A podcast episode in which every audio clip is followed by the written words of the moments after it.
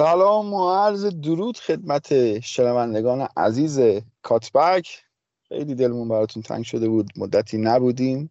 تورنمنتی برگزار شد و از نظر ما جذاب هم بود و از نظر بعضی از دوستان هم نبود. به حال خیلی خوشحالیم که مجدد فرصتی شد تا خدمتتون برسیم و درباره فوتبال مخصوصا حرف بزنیم. پدیده ای که هر موقع به هر حال غمگین میشیم مشکلاتی داریم. یه چند ساعتی می‌تونه ما رو از اون فضا دور بکنه و ما رو دور هم جمع بکنه. امروز هم به همین بهانه جمع شدیم تا درباره یورو صحبت بکنیم. بریم این آهنگ محشر یورو رو با هم دیگه گوش بدیم و برگردیم بریم تو فضای کار.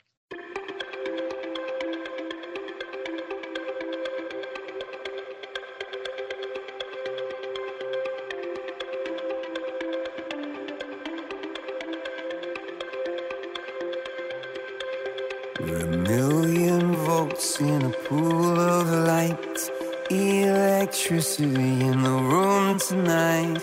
Born from fire, sparks flying from the sun. Hey, I hardly know you, can I confess? I feel your heart beating in my chest. If you come with me, tonight is gonna be the one. Cause you faith and no fear for the fight. You pull hope from defeat in the night. There's an image of you in my mind. Could be mad, but you might just be right.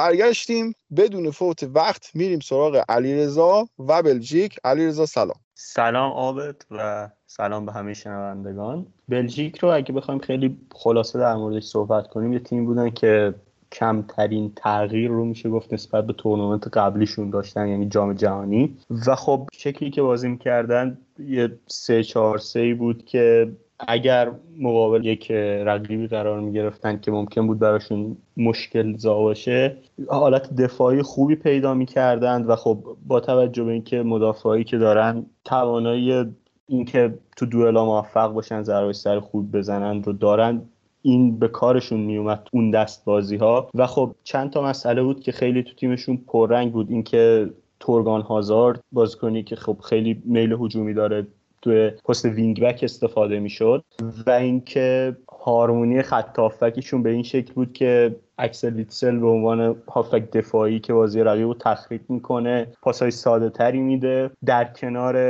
یوری تیلمانس که حالا هافبکی که ریسکی تر بازی می‌کنه کمی البته علاوه بر اینکه ریتم بازی تیم رو به نوعی تنظیم می‌کنه یکم توی حمله به کمک تیم میاد. و حالا توی یک بازی هم که کوین دیبروینه در کنار هافک دفاعی تیم قرار گرفته بود و در اون پست بازی می‌کرد. یه فوتبال به نوعی میشه گفت واکنشی برعکس چیزی که ما از نوع فوتبالی که روبرتو مارتینز در تیم‌های باشگاهی ارائه می‌داد رو دیدیم. و خب این خیلی چیز ناآشنایی نبود نسبت به روبرتو مارتینز ملی چون تو جام جهانی هم این اتفاق افتاده بود. یه سری نکات دیگه هم که میشه بهشون اشاره کرد این بود که تیمشون خیلی وابسته به روملو لوکاکو بنا شده بود. یعنی بازی های زیادی بود که از قدرت فیزیکی که لوکاکو می‌تونه داشته باشه از قدرت حمله توپش استفاده می‌کردن.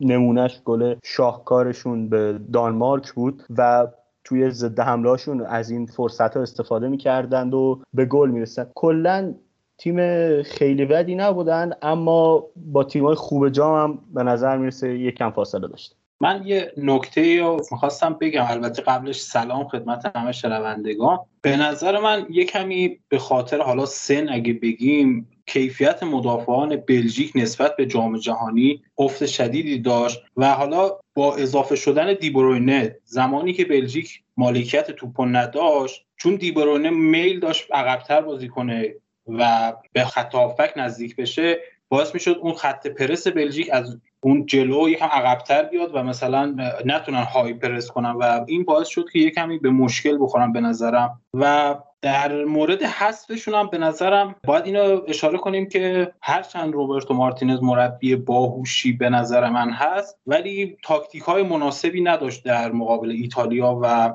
توی اون بازی به نظرم به مشکل خورد و نتونست بازی رو در بیاره. هرچند به نظرم تو بازی دانمارک هم همین مشکل براشون پیش اومد که اونجا ستاره هاشون تونستن بازی رو براشون در بیارن. همینطوری که گفتید منم موافقم. لوکاکو به نظرم حالا با اینکه بلژیک به مراحل خیلی بالا نرسید ولی از نظرم هم فصل خیلی خوبی داشت توی اینتر هم تورنمنت خیلی خوبی داشت و نشون میده که کاملا بعد از اون مشکلاتی که توی منچستر براش پیش اومده بود و اون عدم اعتماد به نفسی که سراغش اومده بود ولی الان برگشته اون اعتماد به نفس رو پیدا کرده و حتی کاراکترش هم خیلی پیشرفت کرده به نظر من و می‌تونه رهبر آینده هم بلژیک باشه هم اینتر و هر تیمی که توش بازی می‌کنه. ولی یه سوالی که داشتم اینکه حالا من نمی‌دونم یه یه بحثی به نظرتون دیبروین تورنمنت موفقی داشت از نظر کیفیتی؟ من فکر می‌کنم نداشت حالا.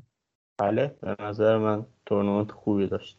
بلژیک خیلی تیمی نبود که بره مراحل پایانی برسه و به نظرم دیبروین تو بازیهایی که بازی کرد دو بازی آخر مرحله گروهی و بازی پرتغال تا زمانی که تو زمین بود که عملکردش خوب بود. مسئله به نظرم یکم به شکل فوتبالی برمیگشت که تیم بلژیک بازی می‌کرد. یکم هماهنگی مهرهاشون توی جلوی زمین شاید بین اون مثلث جلوی زمین خیلی مناسب نبود. اما به صورت فردی هم لوکاکو به نظرم خیلی خوب بود. یعنی بهترین بازیکنشون بود به نظرم و بعدش به نظرم دیبروینه تو مهرای هجومیشون و حالا هافبکاشون عملکرد مناسب تری داشت. نمی‌دونم شاید حالا من توقعم از دیبروینه خیلی زیاده اینجوری دارم نگاه می‌کنم. حالا شما قطعا تورنمنت دقیقتر نگاه کردی قطعا حق با شماست. خب ما یه بخشی هم داریم که بعد از اینکه هر تیمی رو داستانش و کلا بازیاشو یه بررسی کردیم میریم سراغ دادای آماریش که علی زحمتشو کشیده برامون میگه. سلام دوستان من الان در مورد داده‌های آماری بلژیک می‌خوام صحبت کنم. بلژیک تو این تورنمنت 9 تا گل زد یه گلش از روی پنالتی بود یه گل روی کرنر و هفت گل در جریان بازی به ثمر رسید. خب قبل تورنمنت مشخص بود که بلژیک تیمیه که تو این جام بازیکنهای اصلیش و خیلی از بازیکناش قرار با مصدومیت دست و پنجه نرم کنن که این تو آمار تعداد بازیکنهای استفاده شدهشون هم مشخص بود. بلژیک دومین تیم بود از نظر تعداد بازیکنهایی که در طول تورنمنت استفاده کرده. از 24 بازیکنش استفاده کرد فقط دو تا دروازه‌بان ذخیره‌اش استفاده نشدن. و علاوه بر اون یک آمار دیگه که نشون میده به نظر من این ها در دسترس نبودن ها اینه که بلژیک از نظر تعداد تعویض با میانگین 3 و 6 دهم جزو شش تیم آخر جام بود که نشون میده بازیکن‌های در دسترس مربی به نظر یا نبودن یا خیلی آماده نبودن. خب از نظر درصد مالکیت و تعداد پاس ها تیم مالکانه ای بود تیم بود که از نظر تعداد پاس و از نظر زمان مالکیت زمان حملاتی که منجر به گل می‌شد تیم اول جام بود و از نظر تعداد پاسی که منجر به گل می‌شد بعد از آلمان تیم دوم جام بود و به نظر می‌رسید تیمی هستن که با اینکه فوتبالی بازی می‌کنن که در مراحل بالاتر یک مقدار دفاعی تر بوده ولی به تعداد پاس بالا و زمان زیاد احتیاج داشتن به دروازه حریف برسن برای گلهاشون. من فقط در مورد بلژیک نکته حیف اومد که نگم که این بازیکنشون دوکو با توجه سن و سالی که داره ممکنه خیلی پیشرفت کنه. حالا بعد یکم صبر کنیم ببینیم به قول من و تهران حرف که می‌زدیم آدم تراوره بعدی میشه یا نه. چیزی که در موردش می نویسن که خیلی شبیه مان است به مان نزدیکتر میشه. این هم زمان مشخص می‌کنه.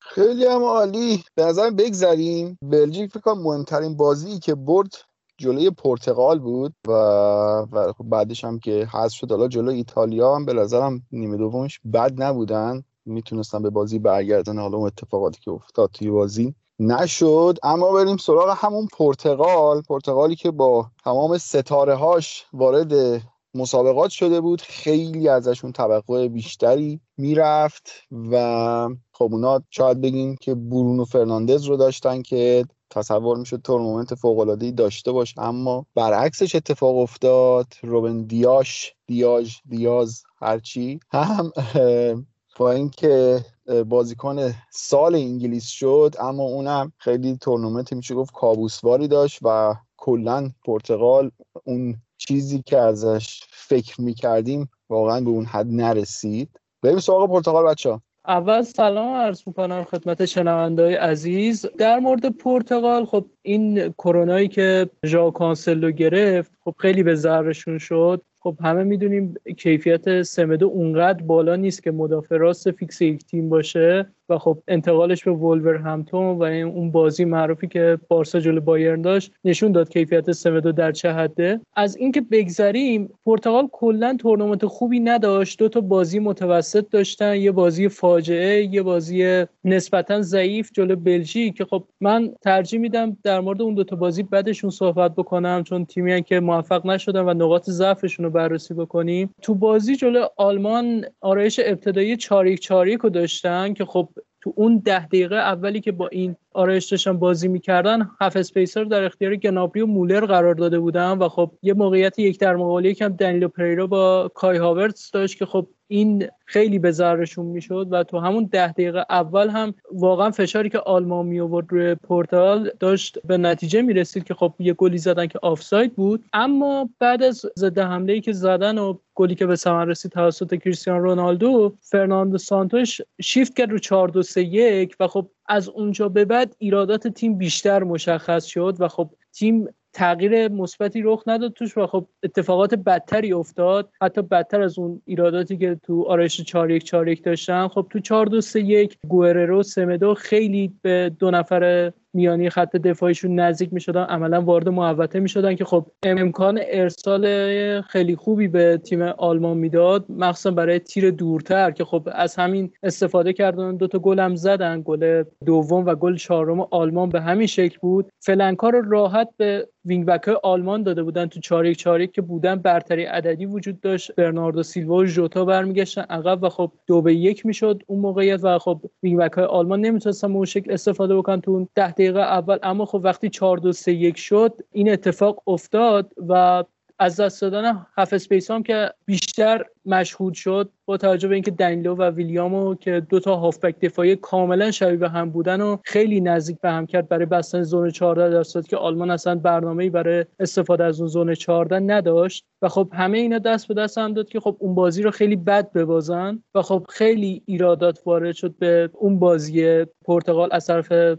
کارشناسایی که تو رسانه مختلف صحبت می‌کردن. و خب رناتو سانچز وارد ترکیب شد و سیستم کلا بازیکناش عوض شدن و برونو هم از ترکیب کنار گذاشته شد و اومدن رو چهار یک چهار یکی که حالا مقابل فرانسه بازی نسبتا متوسط داشتن نه خوب بودن نه بد بودن. اما در مقابل بلژیک که حذف شدن یک مقدار تاکتیک دفاعی پرتغال بهتر شد. تو دفاع 5 3 1 1 بود پرتغال و به این شکل بود که تو سمت راست که خب سمت چپ بلژیک میشه و تورگن هازارد داره که خب تو کارهای هجومی خیلی خوبه. برناردو سیلوا دالو موتینیو و دیاز جمع می شدن و خب اجازه نمی‌دادن تیم حریف بتونه مثلا پاس کلیدی بده یا بخواد پشت دفاعشون رام بکنه و این تا یک جایی موفق بود که می‌رسیم به صحنه که بلژیک گل رو زد. خب تو این صحنه که بلژیک گل زد چند تا ارور پشت سر هم از همین بازیکنه که تو سمت راست پرتغال بازی می‌کنن باعث شد که این گل به ثمر برسه. اول ضد حمله که بلژیک می‌زنه برناردو جا میمونه و خب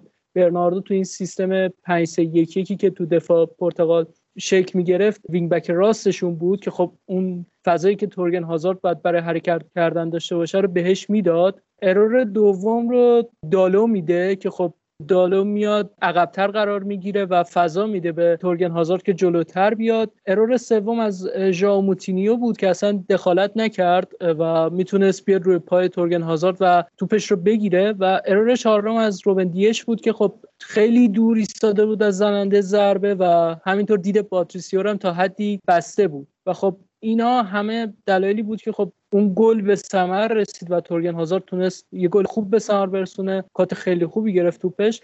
یک سری ایرادات هم به سانتوش وارد بود. مخصوصا تو نیمه دوم. تعویض که کرد واقعا تعویض های خوبی نبودن. یعنی صرفا برای اینکه بازی رو ببره سه تا بازیکنی اوورد که تو کار هجومی خیلی خوبن. ژائو فیلیکس برونو و آندر سیلوا رو اوورد و بعد از اون برای اینکه خط یک مقداری خسته شده بود دنیلو پریرا سرجیو اولیویرا رو اوورد که خب بازی دیگه از اینجا به بعد پرتغال معلوم بود که نمی‌تونه برگرده. دلیلش هم این بود که اونا های بهتری هم داشتن که می‌تونستن استفاده بکنن ژائو فلیکس در حین تورنمنت مصدوم شد. بازی آلمان از دست داد به بازی فرانسه هم رسید. ولی خب همچنان یه مصدومیت جزئی داشت و خب جلو مجارستان رافا سیلوا رو داشتن که خب وقتی اومد تو زمین هم پاس گل داد به کریستیانو رونالدو روی حرکت ترکیبی که داشتن هم پنالتی گرفت که خب خیلی بیشتر به دردشون می‌خورد چون امتحان پس داده بود و جلوی تیمی که با دفاع بسته بازی می‌کنه به نظرم رافا سیلوا با دریبلینگ که داشت خیلی بیشتر به کارشون میومد اما خط زده بودن برای این بازی و خب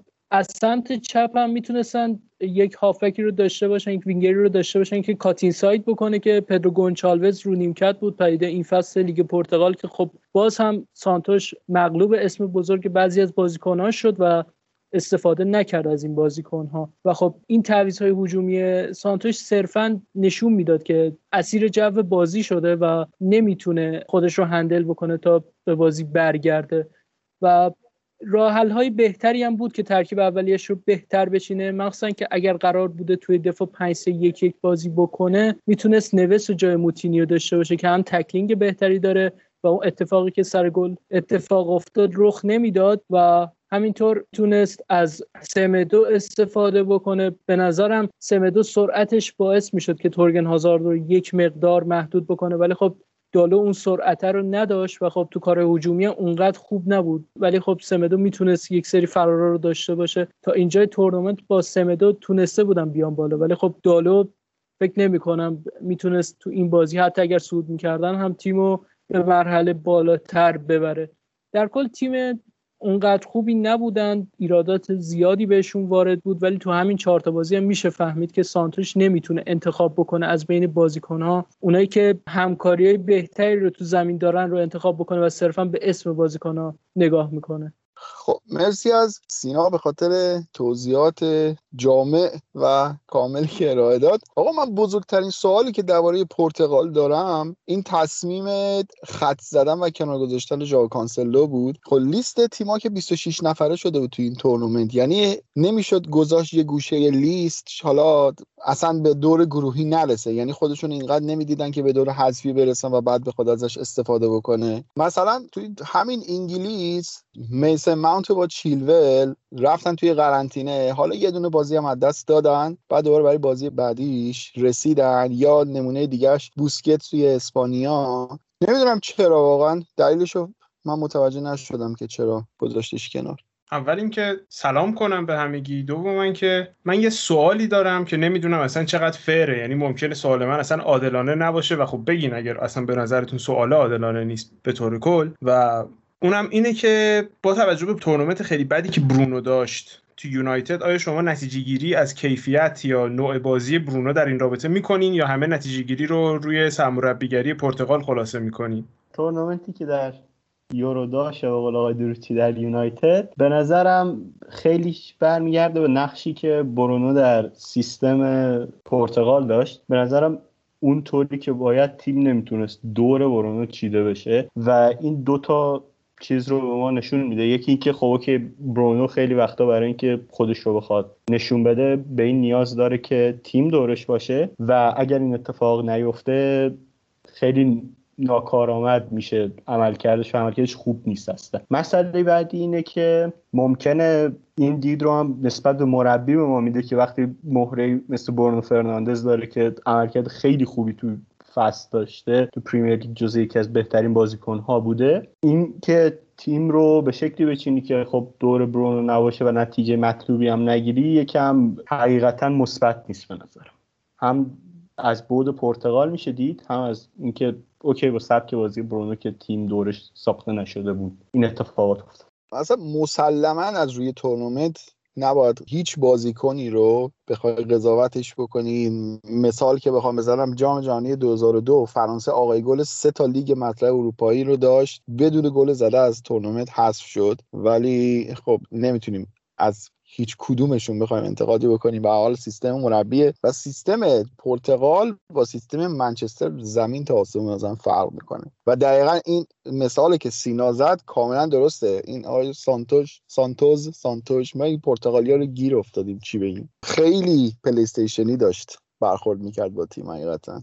خب اگه دیگه بحثی درباره پرتغال نیست بریم سراغ علی عباسی و دیتاهای پرتغال. خب پرتغال این جام همونجوری که می‌دونیم تورنمنت موفقی نداشت. کلا هفت گل زدن سه گلش پنالتی بود. یک گل از ضربه آزاد غیر مستقیم بود. یک گل از ضد حمله بود که همون گلشون به آلمان بود که رونالدو زد و دو گل در جریان بازی زدن. بازیشون سرعت حملاتشون جزو تیمایی بودن که شبیه به تیم‌های مالکیتی بازی می‌کردن سرعت حملات پایین تعداد پاس بالا. و نکته عجیب در مورد پرتغال اینه که این تیم فقط ده درصد از زمان بازیهاش از تیم مقابلش جلو بود که این آمار بعد از ترکیه، اسکاتلند، لهستان و مقدونیه که همیشه عقب بودن یا مساوی بودن بدترین آمار جام بود. و نشون که پرتغال کلا تیمی نبود که خیلی جلو باشه از حریفش در مورد آمارهای هجومی هیچ آمار عجیب و غریب یا مثلا استند اوتی نداشتن نسبت تیم های دیگه. از نظر آمارهای دفاعی از نظر تکل با 32 تکل که 21 موفق بود سومین تیم موفق جام بودن. و از نظر دوئل های هجومی با 66 هجوم که 33 تاش موفق بود و موفقیت 50 درصد سومین تیم موفق جام بودن.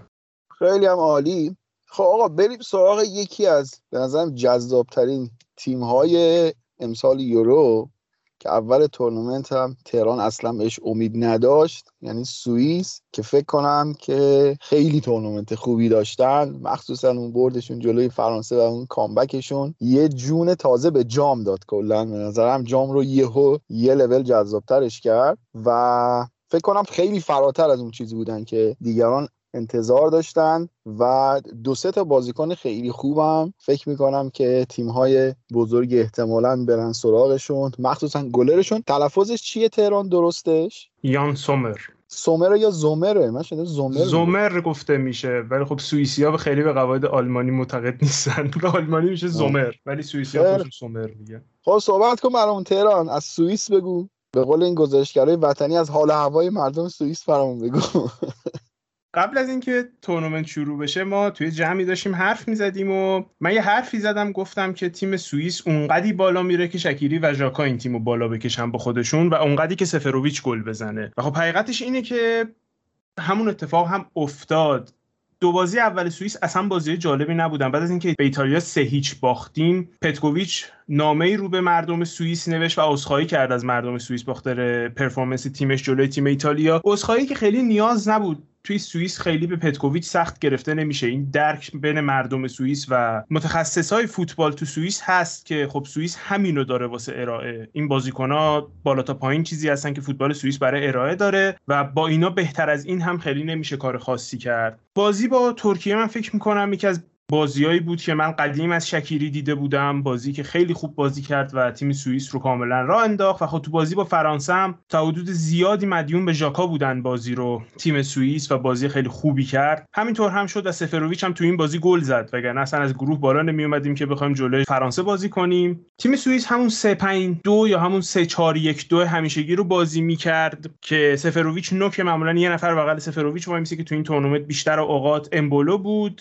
پشت دوتا مهاجم از شکیری استفاده میشه که امسال در کمال تعجب من از فاسناخت به عنوان ذخیرش استفاده می‌شد. فاسناخت بازیکنیه که خب من خیلی ازش بازی دیدم چون عملا مهمترین بازیکن تیم شهر ماست. و خب پنج نفر عقب هم که تقریبا سه تن توی جای خودشون از نظر کیفیتی. یه کار جالبی که سوئیس انجام می‌داد خب بیشتر از سمت چپ بازی می‌کرد سوئیس. موقع حمله ساختن بیشتر از سمت چپ بازی می‌کردیم این بود که خب زوبر که تورنمنت خیلی خوبی هم داشت معمولا توی هفت سمت چپ بازی می‌کرد که فضا رو باز کنه برای ریکاردو که ریکاردو به عنوان سنتر بک سمت چپ بتونه اوورلپ بکنه به سمت چپ بره و عرض زمین رو نگه داره. و خب ژاکا کاری که تو آرسنال هم بیشتر اوقات می‌کنه میاد سمت چپ عقبتر وای میسه برای اینکه اون فضای سمت چپ به طور کل خالی نشه. که خب خیلی هم تقریبا تمام موقعیت هم از اون ور ساخته شد. زوبر هم که فکر می‌کنم 6 تا پاس گل داد. حالا علی بهتر می‌دونه آمار بازی ها رو داره. چهار تا چهار تا پاس گل داد. الان همه به من اشاره می‌کنن. و اینکه خب به حال تورنمنت خیلی خوبی داشت زوبر. با اینکه اگر بازیشو توی فرانکفورت از یه نظر عادی هوتر دیده باشین اونجا هم همینطوری بازی می‌کنه تا حدود زیادی. اما به هر حال بگذریم. یه نکته حالا به وسط حرفات بگم. این زوبر خیلی بامزه بود. کل فصل قبل برای آنتراخت سه تا پاس گل داد. اینجا توی چهار تا بازی چهار تا پاس گل داد. این نمونه بارز تورنمنت خوب بود قشنگ. این بحث همیشه هست تو تورنمنت. ممکنه یه بازیکنای فرم خیلی خوبی داشته باشن و یه بازیکنای فرم خیلی بدی داشته باشن. اما به حال میگم توی سوئیس من تنها ایرادی که به پتکوویچ داشتم اصرارش اواخر تورنمنت به استفاده از ویدمر توی سمت راست بود. من ویدمر خب یه بازیکنی که واسه بازل بازی می‌کنه و شاید من یه جورایی به خاطر همین قضیه بهش حس خوبی ندارم. اما خب امبابویی که رو نیمکت داشت کیفیت خیلی بالاتری داشت. با اینکه خب همیشه دقیقه از 70 تعویضش می‌کرد و امبابو رو تو می آورد در نهایت. و حال میگم فوتبال دقیقا فوتبال سوئیس همون فوتبالی بود که من قبل از تورنمنت هم دربارش حرف زدم تو جمع خودمون. فوتبالی که خیلی مبتنی به دوتا بازیکن ستارشه و خیلی مبتنی به اینه که سفرویچ گل بزنه. quality ای تو تیم سوئیس هست اما هیچ کدوم از بازیکن‌ها difference maker نیستن. همه بازیکنایی بازیکنایی که بازیکنای متوسطی‌ان و شما یا از شکیری یا از ژاکا یا از سفرویچ چیزی دریافت می‌کنی که بازی رو از حالت صفر صفر بودن با تیم حریف در بیاره؟ یا اینکه انقدر تحت فشار بازی می‌کنی تا گل بخوری بالاخره؟ و مهمترین نکته در رابطه با تیم ملی سوئیس و خب سوال بزرگ در رابطه با تیم ملی سوئیس شکیری بود. اینکه آیا شما می‌خوای شکیری رو بازی بدی یا تصمیم درست اینه که بعد از اینکه شکیری دو فصل رو نیمکت نشسته به کسی دیگه اعتماد بکنی؟ مشکل این بود که خب کسی نبود. در واقع فاسناختی هم که می آورد و شماره ده بازی می‌داد وینگره و مهاجمه فاسناخت بازیکن شماره ده نیست. تو هیچ برهه‌ای تو ایبه شماره ده بازی نکرده برای ما. اصلا ما شماره ده نداره تیممون. و این بود که من فکر می‌کنم کمک زیادی به سوئیس کرد. علاوه بر اون یه بحث دیگه هم که هست من فکر می‌کنم بحث leadership فوق العاده ژاکاست چیزی که من توی بوریسیا مونشنگلادباخ ازش دیدم و چیزی که تو آرسنال ازش ندیدم. و احساس می‌کنم که اینم نکته بود که باید دربارش حرف زده بشه.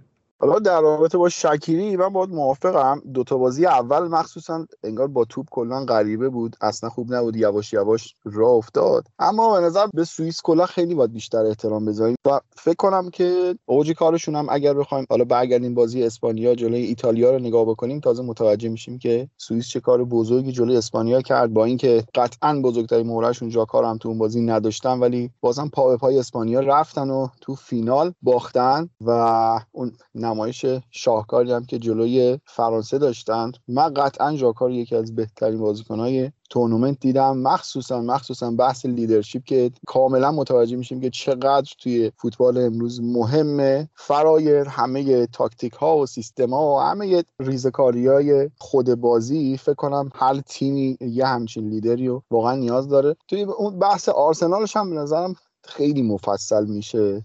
بهش پرداخت اینکه چرا. من حالا خیلی دوست این انتقالش به روم واقعا اتفاق بیفته و حالا اونجا بازیاشو ببینیم. شاید یک ژاکای دیگه ای ببینیم نزدیک به چیزی که توی تیم ملی سوئیس می‌بینیم. خب علی جان اگه زحمت بکشی دیتاهای سوئیس هم برامون عنایت بفرما. بله سوئیس تو این جام 8 گل داشت که یه گلش از روی کرنر بود یه گلش از روی ضد حمله بود و 6 گل تو جریان بازی بود. از نظر آمارهای شاخصشون اینکه از تیم‌هایی بودن که از نظر گل‌هایی که خوردن بیشترین فاصله رو از دروازهشون داشت. میانگین 12 و نیم متر فاصله داشت گل‌هایی که خوردن از دروازهشون. از نظر دفاعی تیم بودن که با 35 تک دومین تیم از نظر تعداد تک بودن که 63 درصد موفقیت داشتن که از این نظر هم آمار خوبی بود که خب میشه به عملکرد خوب مدافع نسبت داد این رو و بیشترین تعداد ضربات آزاد رو داشتن با میانگین 7 ممیز 14 هم که دو ممیز 14 هم اونا هم که به شوت منجر شد که موفقیت 32 درصدیه که آمار نسبتا خوبیه و خب ست پیس هاشون هم معمولا به سمت اون ناحیه نزدیک دروازه‌بان زده می‌شد که خب معمولا حالا در تو کاتبک در مورد ضربات آزاد صحبت کرده بودیم. معمولا کرنرهاشون رو به صورت با کاد داخل می‌دادن و داخل اون ناحیه دروازه که خب عجیبه که نتونستن هیچ کدوم رو گل کنن. خیلی خوب. از سوئیس هم رد میشیم. دوست داشتم یکم مجید اذیت کنیم ولی اشکال نداره. رد بشیم از سوئیس. حالا موقع فرانسه خیرتون میگم بریم سراغ یکی از بیمزه ترین تیمای یورو سوئد. خیلی تیم بیمزه ای بود. حالا به نظرم آب سوئد بیمزه نبود. به نظر من سوئد خیلی تیم متوازن و حداقل از نظر دفاعی مستحکمی بود. به نظرم خیلی تیم خوبی بود. اکثرا با سیستم 4 4 2 0 بازی می‌کرد. حالا میگم چرا 2 0 بود؟ چون مهاجمای این تیم در زمان دفاع می اومدن هافبک حریف رو میبستن و مجبور می‌کردن تیم حریف رو به اینکه از کنارها بازی کنن و با توجه به اینکه دفاعشون رو هوا نسبتا خوب عمل می‌کردن سانترهای حریف به هیچ جایی نمی‌رسید تا بازی اوکراین که اون اتفاق واسه دفاع وسطشون افتاد و اخراج شد و مجبور شدن گزینه جایگزین واسش بیارن و به مشکل خوردن. نکته جالب در مورد سوئد به نظرم وینگراشون بودن یعنی لارسن و فورسبرگ که در زمان حمله تیم ساید می‌کردن و به داخل می‌زدن و خب به نظرم یکی از زیباترین عملکردهای این جام می‌تونیم به فورسبک بگیم که واقعا خیلی بازیکن تاثیرگذاری بود تو این جام و لارسن هم به نظرم خیلی خوب عمل کرد. ولی در زمان دفاع اینا عقبتر می اومدن و باز می شدن تا حد امکان اون فضای unit ی که درست کرده بودن تو محوطه خودشون و اطراف محوطه رو ببندن و تیم حریف زیاد نمی‌تونست از وسط زمین و half space ها استفاده کنه و مجبور می‌شد به فقط ارسال که اونجا هم گفتم دیگه دفاعشون از نظر بازی هوایی خیلی خوب بودن و من صحبت دیگه ندارم در مورد سوئد اگه علیرضا چیزی داره اضافه کنه. من به نظرم فقط در مورد سوئد یک نکته را باید در مورد ایساک بگیم. ایساک خیلی خیلی خیلی توانایی نشون داد در اینکه بتونه به عنوان یه link-up player بازی کنه. تو سوسیداد ما اینو ازش زیاد دیده بودیم. عملا همراه با امیل فورسبرگ که مجید اشاره کرد خیلی تو انتقال ها چون با توجه به اینکه سوئد دفاعی بازی می‌کنه کمک می‌کرد که تیم یه انتقال سریع داشته باشه. و خب توی بازی های مختلف هم در مرحله گروهی دیدیم ما این اتفاقو. و خب در نهایت هم حالا قراردادش تمدید کرد و سوسیداد. ایساک هم به نظرم جز پدیده های جام بود دیگه با توجه به سن و سالی که داشت. و حالا باید ببینیم چه اتفاقی براش میفته علی رضا مسئلتون به نظر اشتباه نکرد که تمدید کرد. نه اتفاقا به نظرم کار درستی کردین که تو این سن و سال الان پاشه مثلا برای یه تیم بزرگتر یا حالا یه لیگ سختتر مثل لیگ برتر به نظرم می‌تونست آیندهش رو بیشتر در خطر قرار بده. می‌تونه الان بیشتر پیشرفت کنه کیفیتش رو سطح بالاتری برسونه و بعدش یه انتقال بزرگتر داشته باشه. آخه احتمال داره من فکر می‌کنم مثلا این احتمال هم هستش که فراموش بشه. البته جام جهانی خیلی زود داره می‌رسه. احتمال داره که خودشو توی جام جهانی هم بتونه. فکر با اسپانیا هم توی یه گروهن برای مقدماتی آره. توی مقدماتی جام جهانی احتمالا فکر با اسپانیا توی یه گروهن و اوکی. آقا اگه بحثی نیست بریم سراغ علی عباسی.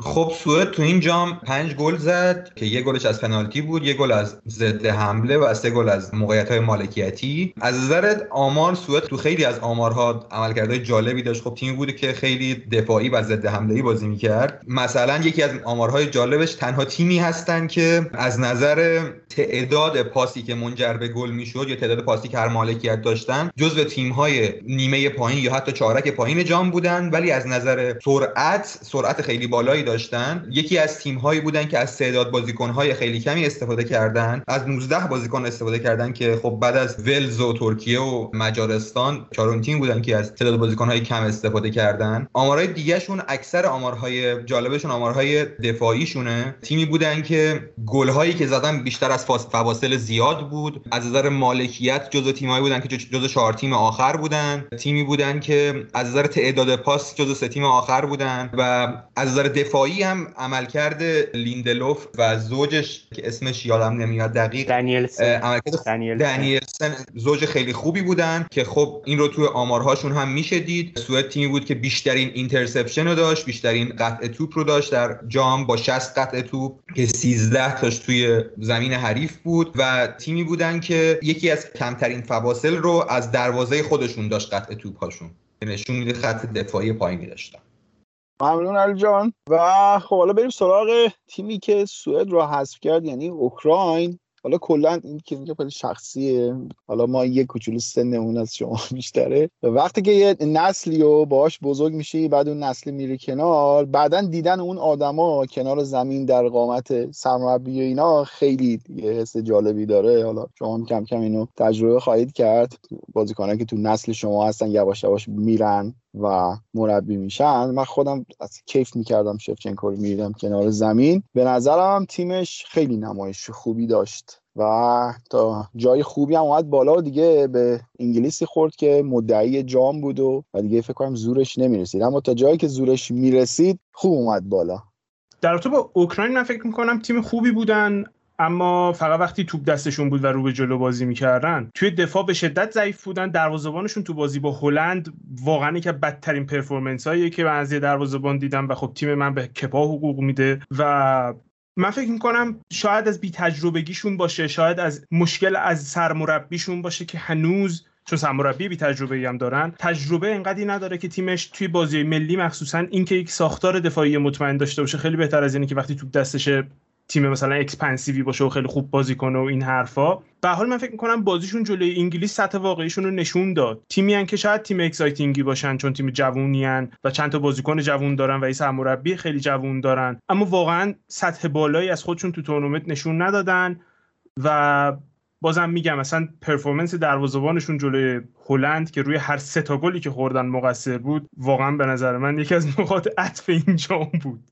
حالا تهران کلا من خودم مثلا این تیمای متوسط کلا حالا متوسط رو به پایین وقتی این تیم‌ها رو نگاه می‌کنم برای من به شخص خیلی مهمه که اون مثلا بازیکنای آیکون و ستاره هاشون اونا عملکردشون چقدر خوبه. اونا چقدر می‌تونن تیمو بکشن بالا سطح تیمو بیارن بالا و به نظرم توی اوکراین زینچنکو این کارو کاملا می‌کرد. همونطوری که خودت هم توی سوئیس اشاره کردی ژاکا و شکیری این کارو خیلی خوب انجام میدن تیمو می‌کشن بالا. اینجا هم توی اوکراین به نظرم زینچنکو خیلی تورنمنت خوبی داشت. مخصوصا همون بازیشون جلوی سوئد و یارمولنکو دقیقا. فکر کنم این ستاره خیلی تاثیر داشتن. مخصوصا همون بازیشون جلوی سوئد که واقعا کمک کردن که اون بازی رو ببرن. در رابطه با این تیمای متوسط آبد ما قبل از تورنمنت هم حرف زدیم در رابطه با سوئیس که اون مقدار magic ه که تو از سوپر استارهات یا حالا بازیکنایی که از سطح تیمت خیلی بالاترن رو فقط موقعی می‌گیری که اولا بقیه تیم کار خودشون رو درست انجام بدن. برای مثال تو سوئیس من یان سومر رو مثال می‌زنم که خب تورنمنت خیلی خوبی داشت به نظر من. به عنوان دروازه‌بان و خب به عنوان یکی مهمترین بازیکنای تیم که جز اون سوپر استارها نیست شاید اندازه ژاکا اندازه شکیری بزرگ نباشه اما کار خودشو کاملا انجام داد و بحث دیگه هم اینه که تیم باید یک ساختار دفاعی داشته باشه. چون اون بازیکن خوب برای مثال تو بازی با هلند یارمولنکو اون یه لحظه magic ش رو به تو داد با اون شوتی که زد. و تو باید یه ساختاری داشته باشی که اونو نگه داری. نه که بیای سه تا بخوری و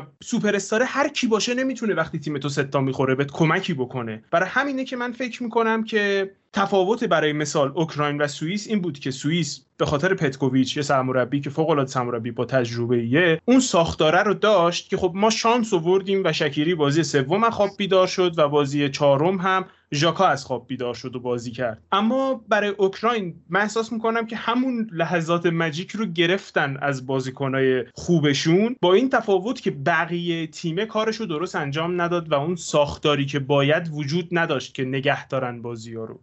خیلی خب تران مرسی از نکاتی که گفتی و خب بریم سراغ علی که دیتاهای اوکراین برامون بگیم خب اوکراین تو این جام 6 گل زد. یه گل از ضربات آزاد غیر مستقیم یه گل از کرنر بود که خب نشون میده توی set piece عملکرد خوبی داشتن. چهار گل در جریان بازی زدن و مهمترین آماری که از اوکراین میشه بهش اشاره کرد این بود که این تیم از نظر سرعت حمله و از نظر میانگین تعداد پاس در هر مالکیتی که داشت عملکرد شبیه به تیم‌های مثل انگلیس و اسپانیا و آلمان داشت که تیم‌های مالکیتی تر بودن. به نظر میاد که این تیم یک فلسفه داره و می‌خواد مالکیتش رو حفظ کنه کما اینکه همون جوری که تهران گفت. تیمی بود که از نظر ضد حمله خیلی آسیب پذیر بود ولی نشون داد که به نظرم واسه حملاتش نقشه داره.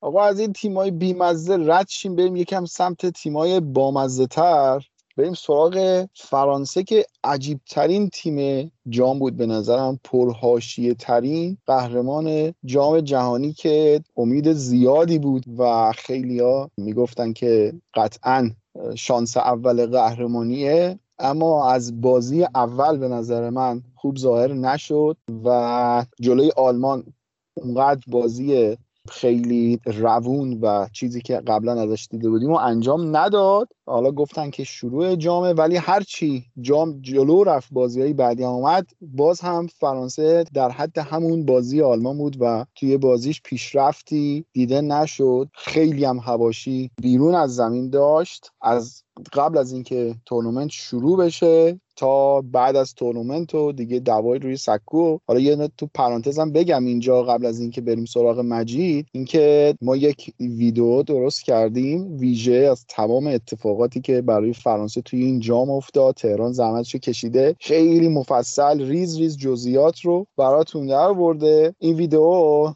به زودی منتشر میشه توی یوتیوبمون و الان دیگه درباره اون هواشی صحبت نمی کنیم که کاملش رو شما اونجا ببینید و لذتشو ببریم. آقا مجید چه خبر بود فرانسه شما؟ خب در مورد فرانسه باید خیلی موارد بیشتری رو بررسی کنیم. اولین چیزی که به نظر من مشکل داشت لیستی بود که دشان یعنی دعوت کرده بود و خب خیلی از بازیکنهایی که دعوت شده بودن مثل لنگله یا زوما به نظر من در اون حد حتی تولیسو تو خط هافک به نظر من در حدی نبودن که دعوت و گزینه های بهتری داشت که دعوت کنه. ولی خب دشان نشون داده که تو این مدتی که حالا سرمربی تیم ملی زیاد دست به بازیکناش نمی‌زنه و لیستش رو زیاد تغییر نمیده و خب همین به نظرم مشکل ایجاد می‌کنه. یعنی به نظر من باید حداقل تو بازی های دوستانه بازیکنهای جدید رو دعوت می‌کرد تا بتونه اونا رو تست کنه و چون این کارو نکرد اینجا هم شاید همین قضیه براش مشکل ایجاد کرد. مثلا دعوت دقیقه آخری بنزما به نظرم باعث شد که یکم توازن تیم به مشکل بخوره و یه جورایی تیم به هم بریزه. هرچند که به نظر من بنزما بازی کنیه که می‌تونه خودش آداپت کنه با ترکیب ولی چون دقیقه آخر اضافه شد به نظر من نتونست اون عملکرد خوبش رو داشته باشه. هرچند که چهار تا گل هم زد ولی خب توقعات یکم بیشتر بود از این فرانسه. یه سری درگیری های داخلی هم بود که حالا گفتیم که تو اون ویدیو اشاره میشه بهش ولی خب دیگه من اینجا نمی‌پردازم بهش. و به نظر من یکی دیگه از مشکلاتی که ایجاد شد به نظر من سیستم بود سیستمی که استفاده کرد سیستم نسبت به بازیهایی که قبلا کرده بود و تغییر سیستمی که داد به نظر من باعث شد یکم تیم به هم بریزه. و یکی دیگه از مشکلاتی که به نظرم فرانسه داشت تغییر نقش بازیکنها بود. مخصوصا امباپه که نسبت به جام جهانی که به عنوان یه تلنت شناخته می‌شد اومد اینجا قرار بود ستاره تیم ملی باشه و همین فشار رو روش بیشتر می‌کرد و هر چقدر که بازی ها پیش رفت و نتونست عملکرد خاصی رو به نمایش بذاره باعث شد فشاره بیشتر و بیشتر بشه و خود امباپه تحت فشار که قرار می‌گرفت موقعیت ها رو بیشتر از دست می‌داد و این باعث عملکرد افتضاحی به نظر من تو این جام به نمایش بذاره و به نظر من یه سری باگایی داشت و حتی مثلا تو اون بازی که جلوی سوئیس حذف شدن تغییر سیستمی که انجام داد چون یک بار فقط تست کرده اونم به نظر مشکل داشت. و میگم بازم به نظر من یه سری اتفاقای دیگه هم می‌تونه تاثیر گذار باشه که مثلا بگیم مثل دو تا دفاع چپش هم که از دستا ترکیبش یکم به هم ریخت و مجبور شد از بازیکنی که تخصصی دفاع چپ نیست استفاده کنه و دوباره میگم تیم خیلی آشفته شد و همین اتفاقا باعث شد که نتونه اون عملکرد خوب داشته باشه. هرچند به نظر من فرانسه توی بازی که جلوی سوئیس انجام داد و حذف شد کار خودش رو تقریبا کرد یعنی بهترین بازیش بود به نظرم تو این جام و تا یه جایی به نظرم مربی می‌تونه کارایی داشته باشه و تفاوت‌ها رو رقم بزنه و از یه جایی به بعد دیگه باید بازیکن‌ها کارشون انجام بدن و جلوی سوئیس این اتفاقی که افتاد به نظرم مشکل از بازیکن‌ها بود. اگه بچه‌ها دیگه صحبتی دارن بگن یا سوالی هست من در خدمتم. من به نظرم یک بار دیگه تو اون بازی سوئیس پوگبا نشون داد چجوری می‌تونه واسه تیمای خودش هم یه نعمت باشه هم یه نفرین یه جورایی که هم انقدر توی مثل روزای اوج خودش هم گلای تیمو ساخت یا اون گل خیلی قشنگ گذرد هم خیلی راحت دوباره همون مشکلاتی که تو منچستر داشت که تو دفاع همکاری نمی‌کرد یهو فیز اوت می‌کرد و فریز می‌شد موقع دفاع یا توپ از دست می‌داد توی جاهای زمین یا دریبلای بیجا می‌زد و باعث شد که تیمش گل بخوره. البته هواشی که واسه تیم پیش اومدم که پیرامون پوگبا بود که دعواش با پاورتی خب بچه ها هم قرار در صحبت کنم.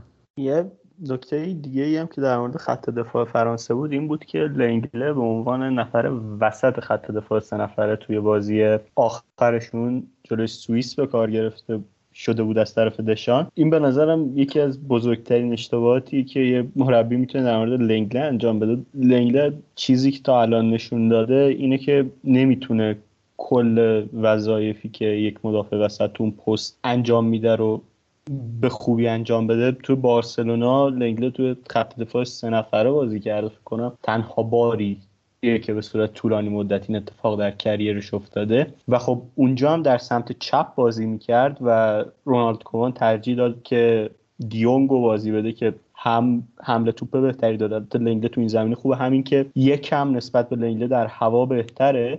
و خب ضعفی هم بود که نشون داد خودش عملا گل اول رو روی اشتباه لنگله خوردن. این نکته بود که بهش توجه نشده بود از طرف دیگه دشان و خب اینجا هم خودش رو نشون داد. یه نکته دیگه هم که در مورد فرانسه هست به نظرم تغییر نقش و تغییر سبکی بود که کانته نسبت به 2018 داشت. کانته تو 2018 جلوی خط دفاع بازی می‌کرد و یه جای single pivot بود و error ای خط هافبک و خط حمله رو جمع می‌کرد. ولی تو این تورنمنت اومد یه کمی جلوتر بازی کرد و باعث شد که مثلا اون فضای جلوی خط دفاع باز بشه و شاید گل سومی که فکر کنم خوردن از سوئیس همین شکلی بود که اون فضا هیچ پوشش نداده بود. و نبود یه بازیکنی مثل متویدی هم خیلی تاثیر داشت توی این بازی فرانسه. چون تو بازی های جام جهانی متویدی وقتی که پوگبا رو به جلو می‌زد عقب میومد و فضای پشتش رو پوشش می‌داد. ولی توی این بازی ها حالا چه ربیو چه تولیسو اونقدر نتونستن اون فضا رو پوشش بدن و خب به نظرم بازیکنهای اون سبک نیستن. ولی خب میگم دشان بازیکنهای با کیفیت یعنی کلا فرانسه کلی بازیکن با کیفیت داره و می‌تونست گزینه‌های بهتری رو دعوت کنه و این لیستی که به نظرم داد یکی از مشکلاتی بود که به نظرم به مشکل خود یعنی باعث شد فرانسه به مشکل بخوره و توی این مرحله حذف بشه. مجید درباره متویدی که گفتی حالا نمی‌خوام بحث کشش بدم خیلی ببرم سمت باشگاهی ولی فکر می‌کنم پارسال یووه هم از نداشتنش ضرر کرد. و درباره لیست فرانسه یکی از سوالاتی که هست حالا من می‌خوام یک مقدار ربطش هم بدم به انگلیس. ببین درباره لیست انگلیس خیلی بحث بود مخصوصا سمت دفاع راستش. و در نهایت ساوتگیت برای اینکه حاشیه‌ای برای تیمش فکر می‌کنم ایجاد نکنه و سعی بکنه که منتقدان رو با خودش همراه بکنه هر چهار فولبک راستی که داشت رو وارد لیست کرد و با خودش برد. حالا آرنولد توی بازی دوستانه قبل از تورنمنت مصدوم شد و رفت. و حالا شاید دشان می‌تونست توی لیست 26 نفرش تئو رو وارد بکنه و خب توی تورنمنت هم دیدیم که جفت فولبک های چپش مصدوم شدن و مجبور شد که ربیو رو اونجا بازی بده. نظر چیه کلا مجی؟ به نظر تئو با توجه به فصل خوبی که توی میلان داشت حقش نبود که توی یورو هم باشه. حداقل توی لیست که شاید چه میگم وقتی که کرونا هست هر اتفاقی ممکنه بیفته به نظر من اول بحثم گفتم این لیست خیلی مشکل داشت. تئو می‌تونست دعوت بشه. لاپورتی که این همه سال صبر کرده بود واسه اینکه برای فرانسه بازی کنه می‌تونست دعوت بشه. ولی به نظر من یه مشکلی که هست توی فرانسه اینه که یه سری دستورات از بالا می‌رسه. همونطوری که بنزما مثلا بعد از جام جهانی 2014 خط می‌خوره اینجا دوباره اضافهش می‌کنن. به خاطر اینکه از بالا دستور می‌رسه. چرا؟ چون فرانسه یه سری مشکلاتی داشتن. از سمت دولت که می‌گفتن اینا علیه مسلمان هستن و با دعوت همچین بازیکنی خواستن که مثلا بگن نه ما مسلمان هم دوست داریم و نمیگم بنزما مشکلی داره. یه کمی دستوراتی که از بالا می‌رسه باعث میشه دست دشان بسته باشه. هرچند که بازم میگم یعنی یه سری اشکالاتی باید به خود دشان بگیریم که خودش رو محدود می‌کنه. به خود یه جوری ریسک پذیریش کمتره و یه سری بازیکنایی که مثلا جدید هستن کمتر دعوت می‌کنه یا اصلا سعی می‌کنه زیاد تغییر نده. این یه مشکلیه که به نظرم خیلی باعث شد فرانسه دچار این تزلزل بشه و خیلی بازیکنای دیگه بودن. اگه بخوام اسم ببرم یه لیست من یه بار لیستشو واسه یکی از بچه‌ها فرستادم فکر کنم سینا بود. حدود 70 نفر بازیکن هستن که می‌تونن توی فرانسه بازی کنن از نظر کیفیت واقعا عالی هستن. ولی خب اینا رو دعوت نمی‌کنه چون که زیاد دست به تغییر نمیزن زیاد نمی‌خواد ترکیبش رو challenge بکشه. اون بازیکنه که هستن همیشه همون می‌بره یعنی من حتی جام جهانی هم اگه که دینیه مصدوم نمی‌شد به نظرم دعوت می‌شد و فیکس جام جهانی بود و لوکاس هرناندز ما حتی تو جام جهانی هم نمی‌دیدیم. خیلی یه سری ها واقعا دوست دارم مثل زوما مثلا همیشه دعوت می‌کنه. حتی جام جهانی هم بخوام مثال بزنم عادل رامی رو دعوت کرد. یا مانداندا تو دروازه. یعنی هستن تو هر پستی که یه سری ها یا انگار مورد علاقه و اونا همیشه دعوت میشن. و خیلی بازیکن با کیفیت تری توی مثلا فصل گذشته بودن می‌تونستن دعوتشن. مثل تو مثل لاپورت مثل اندومبله و می‌تونستن اینا رو دعوت کنه. حداقل یعنی بشنن رو نیمکت که اگه به مشکلی خورد اینا رو بازی بده. ولی می‌بینیم که دشان کارو نمی‌کنه. حالا شاید این اتفاقی که واسهشون افتاد یه زنگ خطری باشه براشون که بتونن تو جام جهانی حداقل عملکرد بهتری داشته یا حداقل بازیکنهای بهتری رو دعوت کنه. اوکی فقط آخرین سوالم اوپامیکانو مصدوم بود که دعوت نشد؟ نه عجیب. مصوم نبود کناته هم مصوم نبود. اگه بخوایم بررسی کنیم مکسنس لاکروا مصوم نبود ادی اندیکا مصوم نبود. اینا خیلی های هستن که می‌تونستن دعوت بشن. ولی مشکل اینجا بود که مثلا اوپامیکانو و کناته فکر کنم توی تیم زیر 21 سال بودن و دیگه اونایی که اونجا دعوت شدن اینجا دعوت نکرد و خواست مثلا تمرکز اونا رو همون تورنمنت باشه هرچند که اونجا هم نتونستن نتیجه که می‌خواستن رو بگیرن. خیلی هم عالی واقعا عجیبه. بریم سراغ علی عباسی. خب فرانسه تو اینجا هم هفت گل زد که 6 گلش در جریان بازی بود. یک گلش از ضربه پنالتی بود. خب نشون میده نه تو ضد حمله با وجود بازیکنی مثل امباپه نه تو کرنر و ضربات آزاد. هیچ موفقیتی نتونستن داشته باشن. علاوه بر این تیم بودن که معمولا توی مالکیتشون سرعت بالا داشتن و تعداد پاس بالا داشتن. یعنی از کارهای ترکیبی زیادی استفاده می‌کردن خب نشون میده به نظر من که تیمشون از نظر هجومی خیلی مشکل نداشت. بیشتر به نظرم مشکلش مشکل دفاعی بود.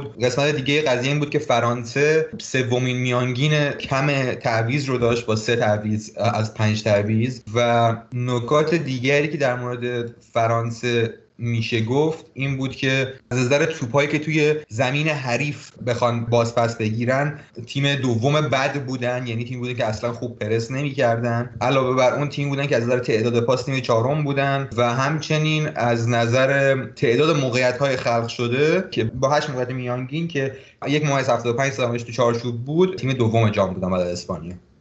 ممنون از علی عباسی. و بریم سراغ ناکام بعدی جام. آقای جوادی آلمان یاخیم لو.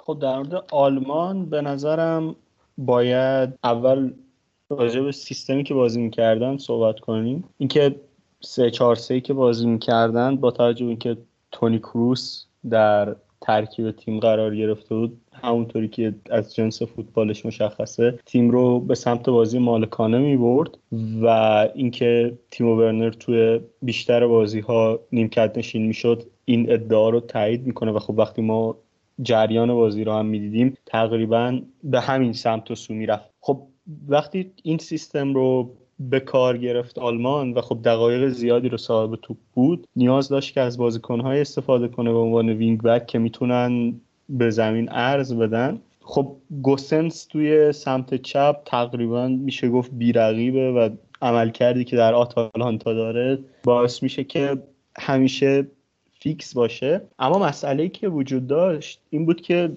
برای سمت راست ترجیح داده بود از کیمیش استفاده کنه. خب کیمیش خیلی هافبک خوبیه. عمل کرد. دو سال اخیرش هم تو بایرن این رو ثابت می‌کنه که تو double pivot ی که تو 4 2 3 یک با تیم فلیک در واقع شرکت می‌کرد خیلی عمل کرد خوبی رو به عنوان هافبک دفاعی داشت و به نظر من یکی از بهترین هافبک های جهان بود. و وقتی توی یک تورنمنت و برای کوتاه مدت به سمت راست منتقل شد عملا تو بازی هایی که مدافع کناری رقیب میومد و اون فضا لازم کیمیش رو به همراه وینگرشون کنترل می‌کرد یا هافبکشون عملا کیمیش خیلی خونسا می‌شد.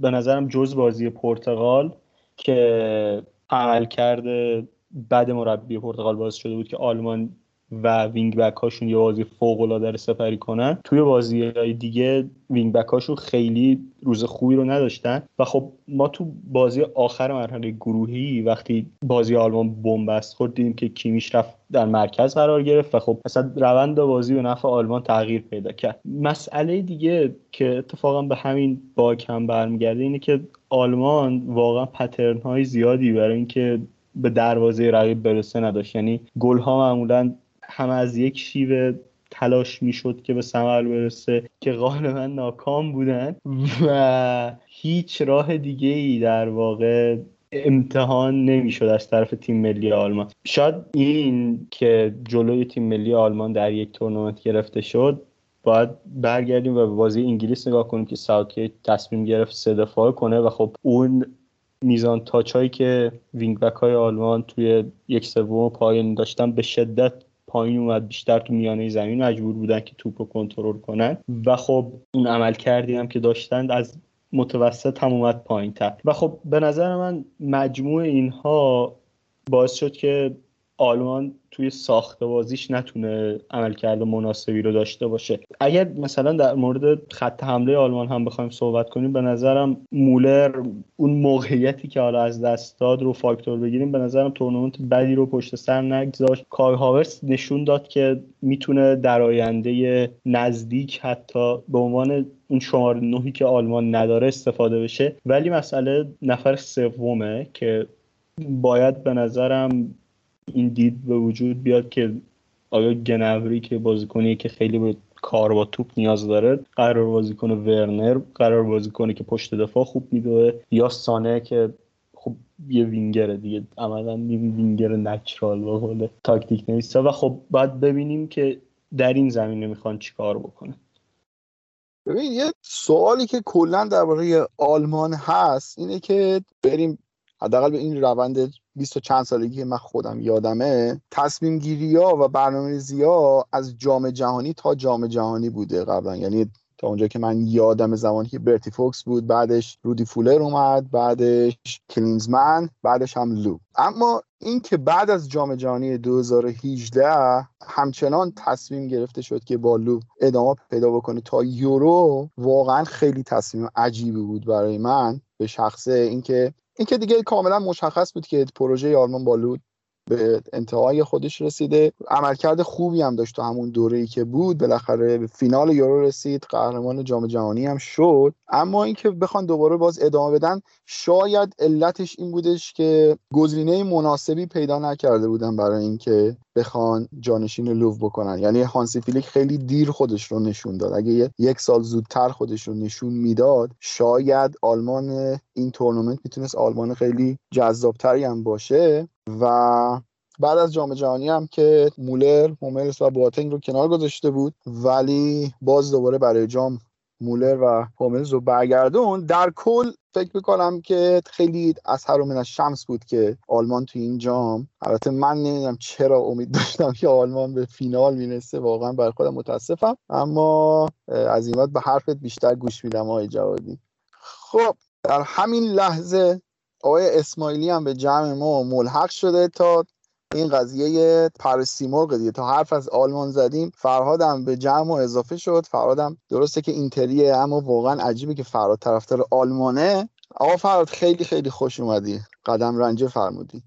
آقا درود بر شما و بقیه بچه های عزیز. خوشحالم در خدمتتون هستم. حالا بعد مدت های اپیزود یه خود شلوغتری رو دادیم آمد خیلی هم عجیب نیست که من طرفدار اینتر طرفدار اینتر هستم و طرفدار آلمان هم هستم. و آلمان دهه 90 یعنی جام جهانی ایتالیا 90 اصلا به خاطر سه تا بازیکن اینتریش قهرمان ایتالیا شد. و اصلا دلیل اینکه اون تیم انقدر خوب اون جو میشناخته توی کشور ایتالیا انقدر روون و خوب بازی می‌کردن به گفته خیلی از کسانی که اون دوره فوتبال ها رو دیدن و اون موقع حضور داشتن مال این بود که مثلث مرگ ها توی اینتر بازی می‌کرد و خب اون موقع اینتر هم تیم فوق العاده خوبی بود. نه خیلی هم چیز عجیبی نیست. اسطوره آلمانی ما کم نداشتیم. ماتئوس بوده نمی‌دونم برمه بوده همین خود یورگن کلینزمن بوده رودی فولر بوده حالا برش کم نبودن ولی حالا از این بحث که بگذریم بخوایم در مورد آلمان اگر که صحبت بکنیم یه صحبت خاصی که واقعا آلمان نداره. یعنی یه تیمی که فکر می‌کنم تاکتیکش رو گم کرد. یعنی یواخیم لو سعی کرد یه تاکتیک جدیدی بیاد پیاده بکنه. مدت هاست داره سعی می‌کنه نوآوری بکنه. ولی آلمان برای این چیزا طراحی نشده. یعنی این همه سال که من فوتبال دیدم هیچ وقت ندیدم آلمان نقشه های جدید آورده باشه نمی‌دونم کار خارق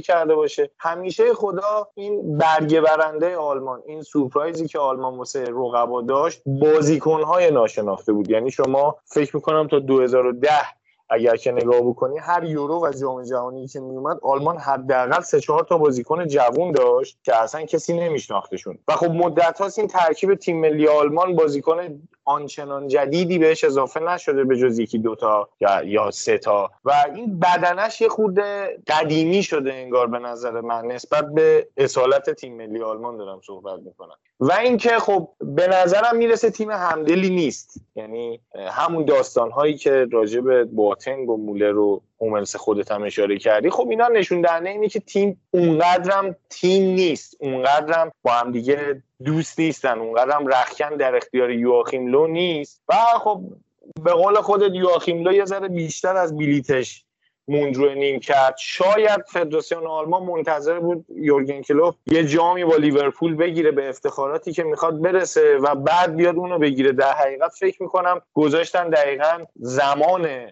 خدافظی با یواخیم لو رو موقعی که می‌رسن کلوپ هم دیگه قراردادش با لیورپول تموم شده و بخوان مثلا به خدمت بگیرن اونو. ولی خب واقعا کسی فکرشو نمی‌کنه هانسی فلیکی بیاد مربی بشه که خیلی از آلمان فنها طرفدارای آلمان آرزوشو داشتن دوباره همچین مربی کلاسیکی ببینن روی نیمکت. به هر شکل اون چیزی که اسمش گروه مرگ بود یورو خیلی باعث شد که آلمان بیش از حد بهش پرداخته بشه فکر می‌کنم. یعنی آلمان زیادی گنده شد. آلمان زیادی جدی گرفته شد به خاطر اون بازیایی که تو اون گروه داشت. و خب صعود از گروه هم واقعا تو یورو کار خیلی سختی نیست. وقتی کلا 6 تا تیم حذف میشن از دوره گروهی خیلی بیشتر حذف شدن کار سختیه. وقتی شما به خصوص شما تیم ملی آلمان بشید. اینه که به خاطر اینکه صعود هم کردن و اینا آلمان واقعا زیادی جدی گرفته شد. خود یواخیم لو هم جو گرفتش اومد یه مسابقه کرد که ما قراره خیلی بهتر از این بازی کنیم و اینا. ولی خب از روز اول مشخص بود که اینا این کاره نیستن.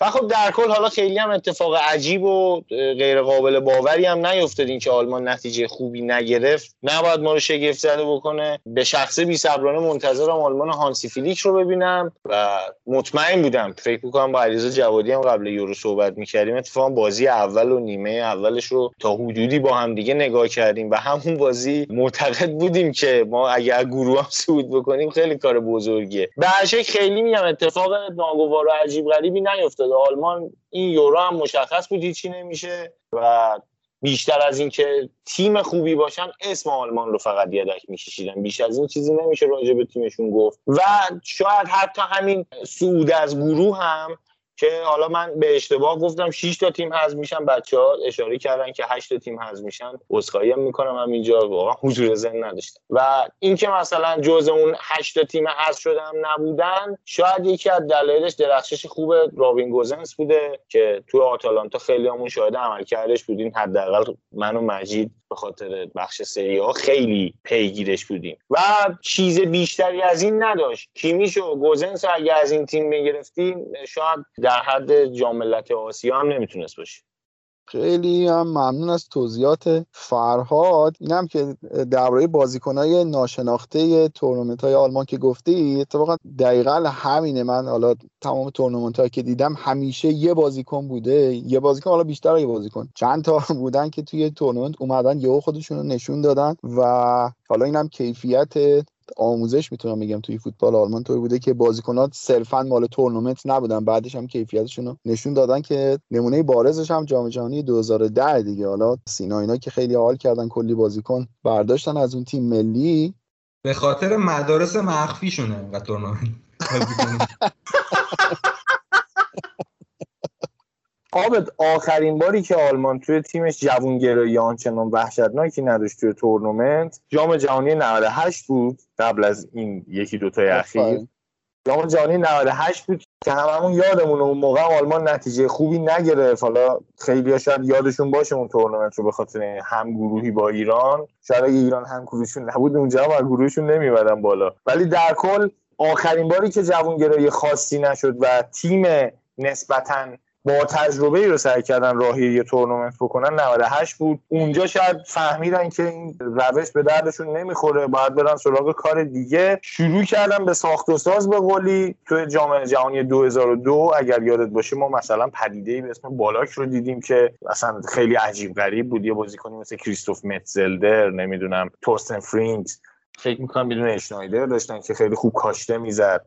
یه سری بازیکن جان؟ الیور نوویل. آه الیور نوویل بود داره خیلی یه سری بازیکن ها اومدن به اون تیم اضافه شدن که خب تبدیل شدن به یه سری بازیکن جوون و با انگیزه و کسی هم نمیشناختشون. تنها بازیکن با تجربه اون تیم شاید الیور کان بود که شاید تنها جایی که آلمان به بازیکن های با تجربهش اعتماد کرده و نتیجه گرفته همون دروازه بوده. همون 98 کوبکه بوده 2002 کان بوده 2006 لمن بوده بعدش هم دیگه اون موقع بعد نویر بوده. و خب در کل آلمان از اونجا به بعد یه روند خوبی رو پیگیری کرد و تیمی بود که حتی جام جهانی 2002 امید داشت قهرمان بشه که 2006 هم بتونه قهرمان بشه به خاطر اینکه میزبان جام بود. و 2010 هم خیلی برنامه داشتن برای این قضیه و فدراسیون آلمان یه جورایی برنامه‌ریزی کرده بود که سه تا جام جهانی پشت هم رو ببره تا بتونه اون جام رو کامل دیگه به خونه ببره و ولی خب تو همش هم ناموفق بود ولی از نظر کیفیت بازی تیم بسیار پیشرفته تری شد. خیلی رفت بالا ولی خب متاسفانه یه چیز دیگه هم ترمزشون بوده ها.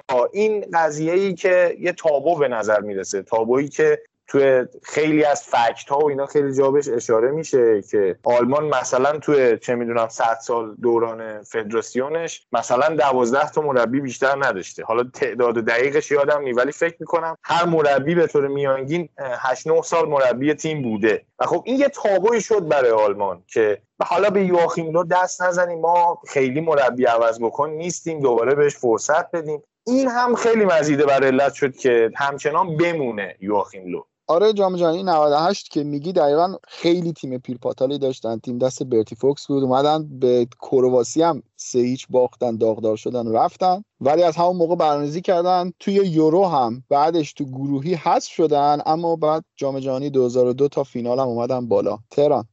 من فقط خواستم بگم در تو با این بحثی که کردیم راف هونیگشتاین یه کتاب فوق العاده داره به اسم Das Reboot How German Soccer Reinvented Itself and Conquered the World. اگه واسهتون خیلی جالبه که آلمان چجوری به طور کل فوتبالش رو تغییر داد این کتاب کتاب جالبیه می‌تونید بخونید. حتی نمی‌دونم ترجمه فارسی داره یا نه. اسمش همین الان گفتیم من یادم چه اسم سختی داشت. داس ریبوت ریبوت که همون ریبوت انگلیسی داسش هم برای اینکه کلمه آلمانی بشه. داس ریبوت خیلی هم فرهاد بحث آلمان طولانی شد. یعنی فرهاد نقش دکتر صدر رو داشت اینجا اومد که یادش بخیر جام جهانی 98 جام جهانی 2002 روحش حلول کرد یه لحظه. خیلی خب آقا آلمان یکم طولانی شد. بریم سراغ علی عباسی. دیتاهاش هم بهمون بده و رد شیم از این.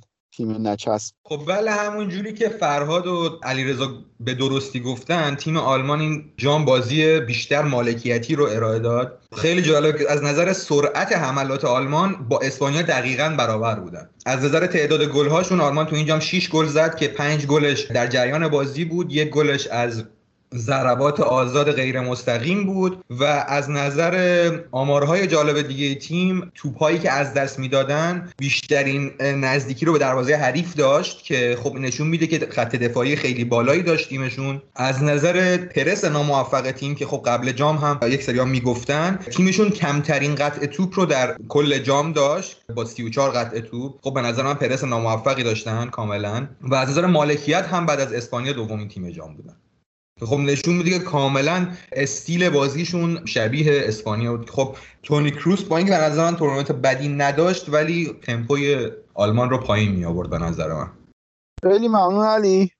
و آخرین تیمی که تو این بخش در رابطهشون صحبت می‌کنیم هلند. دوست داشتیم نویدم باشه اما مشکلاتی براش پیش اومد. نتونست بهمون اضافه بشه. در رابطه با هلند حالا نظر شخصی به نظر من تورنمنت بدی نداشتن و اون بازی که باختند حالا درواش صحبت می‌کنیم. یک اتفاقی افتاد و بازی از دست هلند خارج شد و دیگه نتونستن کنترل بکنن و باختن بازی رو. اما من فکر می‌کنم اولین رقیب هلند خودشون بودن. حالا این دیدگاه منه. یک تصمیمی من درباره تیم ملی خودمونم خیلی حرف زدم. یک تصمیمی گرفته میشه قبل از تورنمنت. حالا اون تصمیم درست اشتباه حالا هر چی. به نظرم اگر زمانی که با همون تصمیم با همون سرمربی و کادر و اینا وارد تورنمنت که شدیم اگر اون تیم رو مال خودمون می‌دونیم باید دیگه اون داستانا رو بذاریم کنار و از اونجا به بعد دیگه سعی بکنیم حداقل پشت تیم خودمون باشیم که درصد شانس خودمون رو با دست خودمون کاهش ندیم. و فکر کنم این اتفاق برای هلند نیفتاد. دیبوئر خیلی مربی بدیه. منم اصلا روش بحثی ندارم. اما فکر می‌کنم که خود هواداری هلند اونقدر با این تیم مهربون نبودن که حداقل دیگه حالا تصمیمی که گرفته هر سیستمی که می‌خواد بازی کنه رهاش بکنه خب بذارن کارش ادامه بده. و اما دیبور از تیغ نقد حتی برادر خودش هم در امان نبود و سختترین و تندترین نقدها رو نسبت به تیم خودش داشت. و اصلا من میگم تمام این نقدها هم درست اما در طول تورنمنت فکر کنم بیشتر ترمزه و حالا نمی‌دونم. به نظر من هلند خیلی بیشتر از اون حدی که انتظار می‌رفت اومد بالا و بازیاشون هم که کامل بردن با امتیاز کامل اومدن بالا و نمی‌دونم حالا دلیخت چرا اون حرکت رو زد. خیلی عجیب غریب بود و کمر تیمو شکوند خب در مورد هلند میشه گفت که خب دیبوئر به قول مورینیو بدترین مربی تاریخ پریمیر لیگ مربیشون بود. من نمی‌تونم به تصمیمش در مورد سه دفاعه شدن انتقاد کنم با توجه به اینکه فندایک رو از اول جام از دست دادن. دلیخت اوایل جام قرار بود نباشه مصدوم بود. بازی اول اگه اشتباه نکنم نبود. و خب بلیند بازیکنیه که به عنوان مدافع وسط متمایل به چپ عملکرد خیلی خوبی داشت توی پیشروی توپ. در کل به نظر من تیم بدی نداشتن با اینکه واقعا به اولین تیمی که حالا اگه اتریش رو بی احترامی نکنیم دستشون رو خون خوردن حذف شدن. تو بازی چک توماس هولش با man marking که روی واینالدوم انجام داد که مهمترین بازیکن بازیکن هلند بود توی این جام در کنار دیونگ و دیپای. کاملا واینالدوم از جریان بازی خارج کرد و خب گلهای تیمش رو هم زد و در کنار اون به نظر من این سیستم سه دفاعه سیستمی بود که جواب داد ولی خب نشون داد که خیلی هم سیستم مورد اعتمادی نیست و سیستمی که احتمالا قرار توسط مربیای آینده کنار گذاشته بشه. واینالدوم با late run هایی که محوطه جریمه داشت حرکت خوبی داشت. دیپای غیر از بازی آخر با تورنمنت خوبی داشت. یک انتقادی که من به دیبور داشتم که بازی آخر از وگهورست استفاده نکرد که خب این به نظرم بهشون ضربه زد چون دیپای و مالن خیلی عملکرد شبیه به همی دارن و برای دفاع حریف خیلی سخت نیست کنترل کردن هر دوشون. مشکل دیگه ای که به من نظرم داشت استفاده از فن آنهولت بود توی سمت wing back چپ که استفاده از اوون وایندال به نظر من option بهتری بود. البته غیر منطقی نبود با توجه به اینکه دامفریس عملا به عنوان وینگر توی حمله عمل می‌کرد و خب عملکرد خیلی خوبی هم داشت. و آنهولت که بازیکن دفاعی تری هست و به عنوان wing back چپ استفاده کرد که خب عقب بمونه بیشتر و در کل دیبور اشتباهاتش رو داشت مخصوصا بازی چک ولی در اون حدی که همه انتظار داشتیم فاجعه باشه نبود. حالا راجع به هلند حالا به قول خودتون نوید خیلی بهتر می‌تونه صحبت بکنه. ولی من می‌خوام به یه چیزی اشاره بکنم. هلند یه تعدادی بازیکن داشت که فکر می‌کنم فشار زیادی رو تحمل می‌کردن از نظر روانی. یکیشون قطع به یقین ماتیاس دیلیخ بود که به عنوان یکی از بهترین مدافعان اروپا داره شناخته میشه و یه خود زیادی داره بولد میشه تو این قضیه. و فشار روانی که روی دیلیخت بود فکر می‌کنم اصلی ترین چیزی بود که باعث این اشتباهات عجیب و غریبش شد. یعنی واقعا تورنمنت بدی رو داشت به نظرم ماتیاس دیلیخت. هم تو همه بازی های خود متزلزل نشون داد بیشتر به درد بازی سازی می‌خورد تا دفاع کردن. ولی یه چیز دیگه هم که بخوایم بهش اشاره بکنیم تو یه تیم ملی خب شما یه تیم ملی یه فصل در اختیار نداری که بخوای با این تیم تاکتیک کار کنی با این تیم مثلا بخوای کارهای خارق العاده انجام بدی بازیکن‌ها اون شکلی که دلت می‌خواد ازشون بازی بگیری. یه خود وقتت محدودتره و سعی می‌کنی از این بازیکنها عملکردی رو بگیری که توی باشگاهشون بهشون یاد دادن. و مهمترین عاملی که باعث میشه یه تیم ملی بتونه به موفقیت برسه به نظر من همدلیه. اون همدلی و اون انسجام تیمی خیلی کمک می‌کنه به یه تیم که بازیکنها بیش از چیزی که هستن رو به نمایش بذارن. و ما بیایم الان مقایسه بکنیم تیم ملی هلند رو با تیم های ملی دیگه مثل ایتالیا ببینید ایتالیا و هلند تورنمنت قبلی شرایطی خیلی شبیه به هم رو تجربه کردن و به نظر شخص من هلند از نظر ستاره حتی شاید از ایتالیا تیم بهتری بود از نظر تعداد ستاره. ولی خب اتفاقی که افتاد به قول خودتون وقتی برادر سرمربی حال حاضر تیم میاد برمیداره یه انتقاداتی از تیم می‌کنه در طول تورنمنت و تیمی که در داره بازی می‌کنه الان قرار فردا بدی تو بازی. فرض کن برادرت اومده داره هرچی دهنش در میاد تو به اصطلاح مطبوعات کشورت داره بهت میگه. و همچنین اینکه هوادارا خیلی موافق نیستن با دیبوه خیلی باش همدل نیستن این خیلی ضربه بزرگیه برای یه همچین تیمی. و حالا به هر شکل به قول خودتون هلند خیلی هم تورنمنت بدی نداشت ولی خب نمیشن بگی تورنمنت خوبی داشت. هلند اون مسیر بازسازی رو خیلی کنتر داره تجربه می‌کنه خیلی کنتر داره پیگیری می‌کنه و خب با دیبوئر هم این مسیر فکر نمی‌کنم بیش از این به جایی برسه. و حالا من نمی‌دونم واقعا گزینه جایگزینش کی می‌تونه باشه کی خوبه ولی قطعا می‌دونم هر کی باشه بهتر از دیبوئره. فکر کنم فنخال جانشینش شد. بچه درسته؟ آره اخراج خواستم بگم شد. هنوز قطعی جایگزینش نشده ولی شده جایگزین. آره ولی انتظار دارن که آره فنخال قبول می‌کنه شغلو. من اینطوری شنیدم از رسانه های هلند که انتظارشون اینه که قبول می‌کنه شغلو. خیلی خب بچه اگه صحبتی ندارید بریم سراغ علی عباسی و data های هلند. خب هلند عملا data ی خیلی شاخصی نداشت. تیمش توی این جام 8 گل به ثمر رسوند که از این 8 گل یک گلش از موقعیت ضد حمله بود یک گل پنالتی بود و 6 گل هم از جریان بازی بود. یک آمار جالبی که میشه در موردش گفت این بود که این تیم سرعت حمله نسبتا بالایی داشت با این وجود تعداد پاس های کمی می‌دادن که یعنی از نظر طول پاس پاس های طولانی تری می‌دادن پاس های با طول بیشتری می‌دادن. علاوه بر اون از نظر آمارهای دیگه هلند که بخوایم نگاه کنیم از نظر تعداد دریبل و چالش های هجومی تیم دوم جام بودن با 87 دوئل هجومی که 44 تاش موفق بود که در واقع میشه 51 درصد. آمار شاخص دیگه ای توی هلند نبود. خیلی هم ممنون. فکر کنم بریم یه نفسی بگیریم. خیلی هم دیگه بحث طولانی شد. بریم یه آهنگ گوش بدیم یه استراحتی بکنیم برگردیم بریم سراغ تیمای جذاب یورو.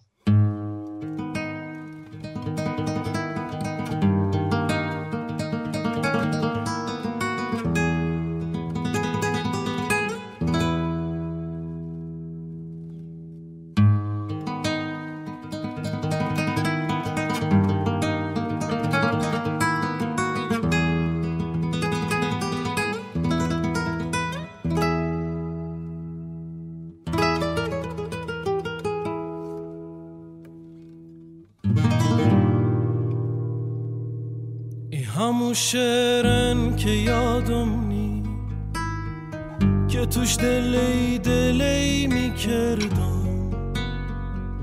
می نشستم دم دریا. تو دل دریا سی می‌کردم. همون شعرن که یادم نی که توش هم آهم می‌کردم. قبل ای که سیت بخونا کراتمون می‌کردم خیلی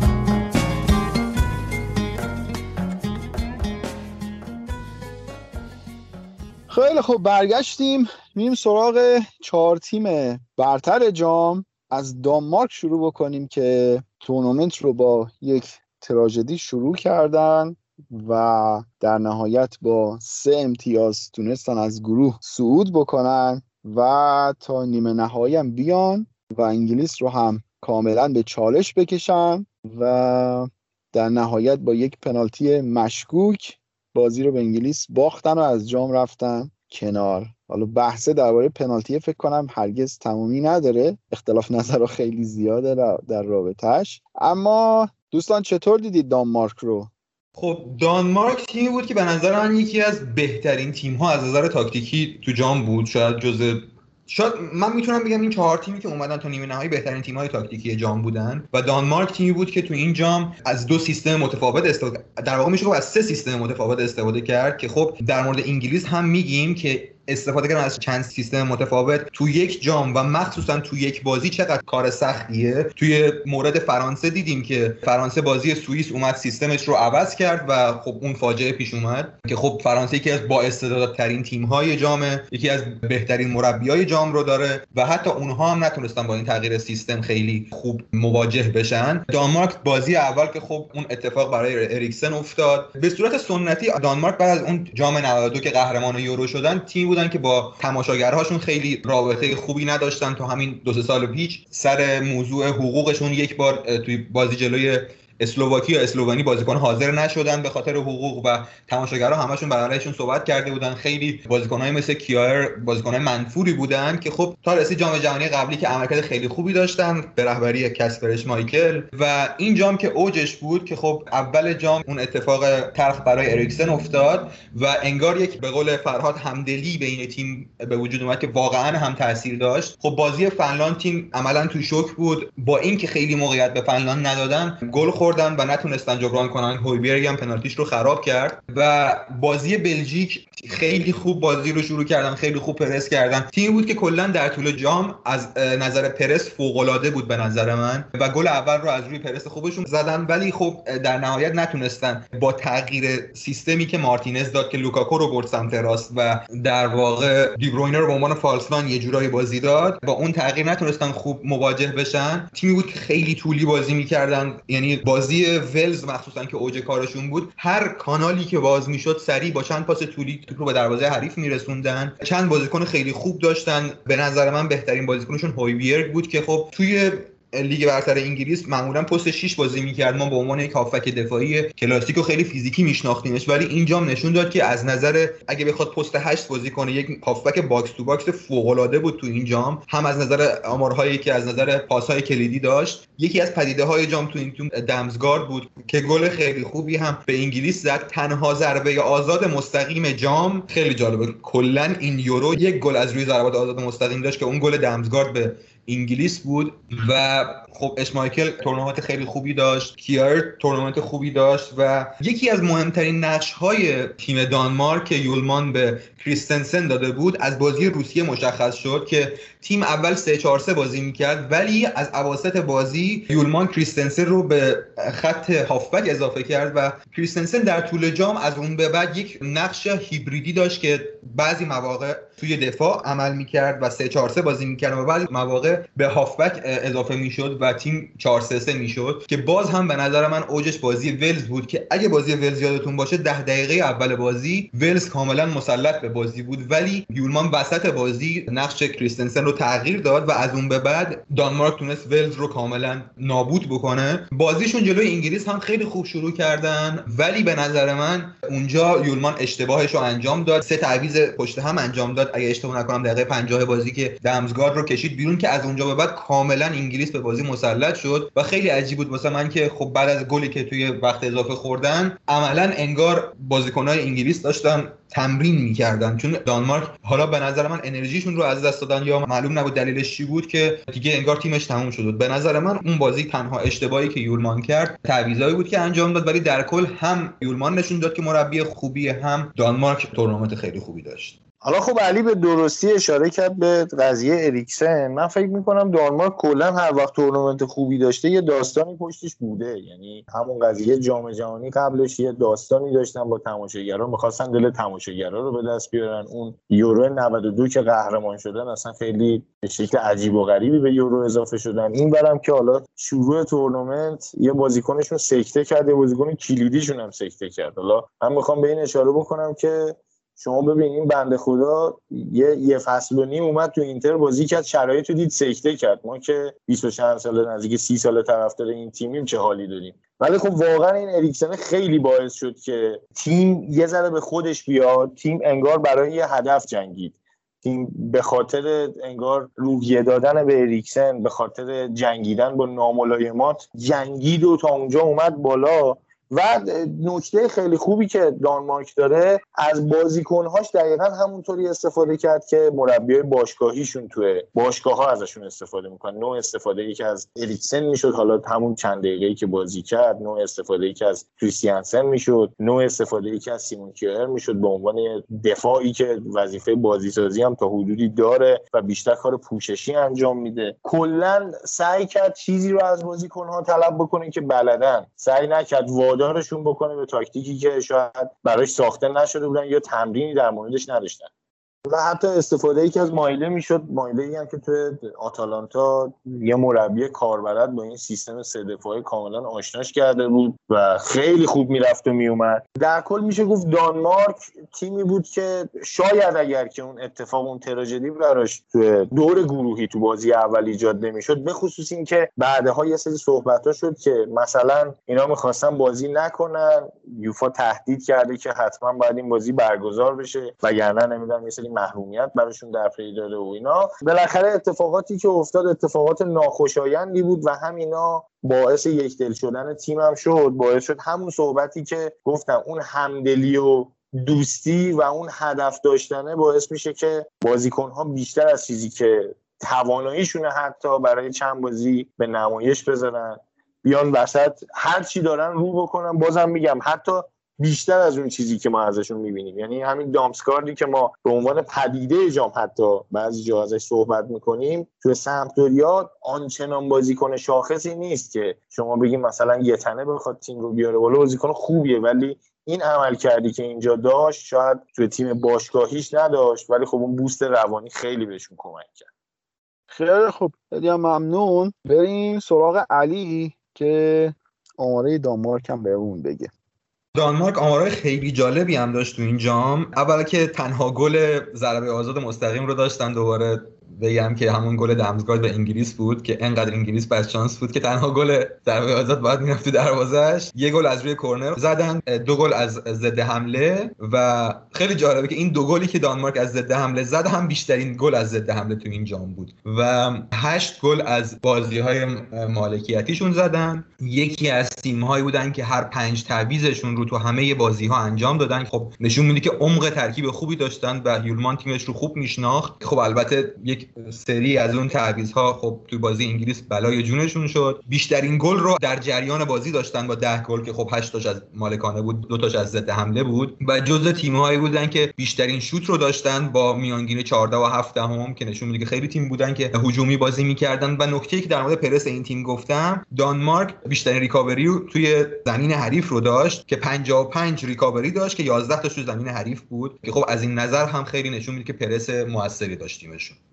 اتفاقا همین می‌خواستم بگم. من آماراشو داشتم میخوندم ولی توی دوندگی یکی از دونده ترین تیما بودن. میانگین دوندگی هر بازیشون 110 کیلومتره و یعنی 10 تا بازیکن وسط زمین میشه گفت که به صورت میانگین 11 کیلومتر دوندگی داشتن. و توی دوئل ها هم فکر می‌کنم که کاملا نشون میده که هولبرگ چه تورنمنت خوبی داشته واقعا. خیلی خب بچه ها اگر صحبت دیگه ای نیست بریم سراغ اسپانیا که اونا هم خیلی فراتر از حد انتظار به نظر من ظاهر شدن.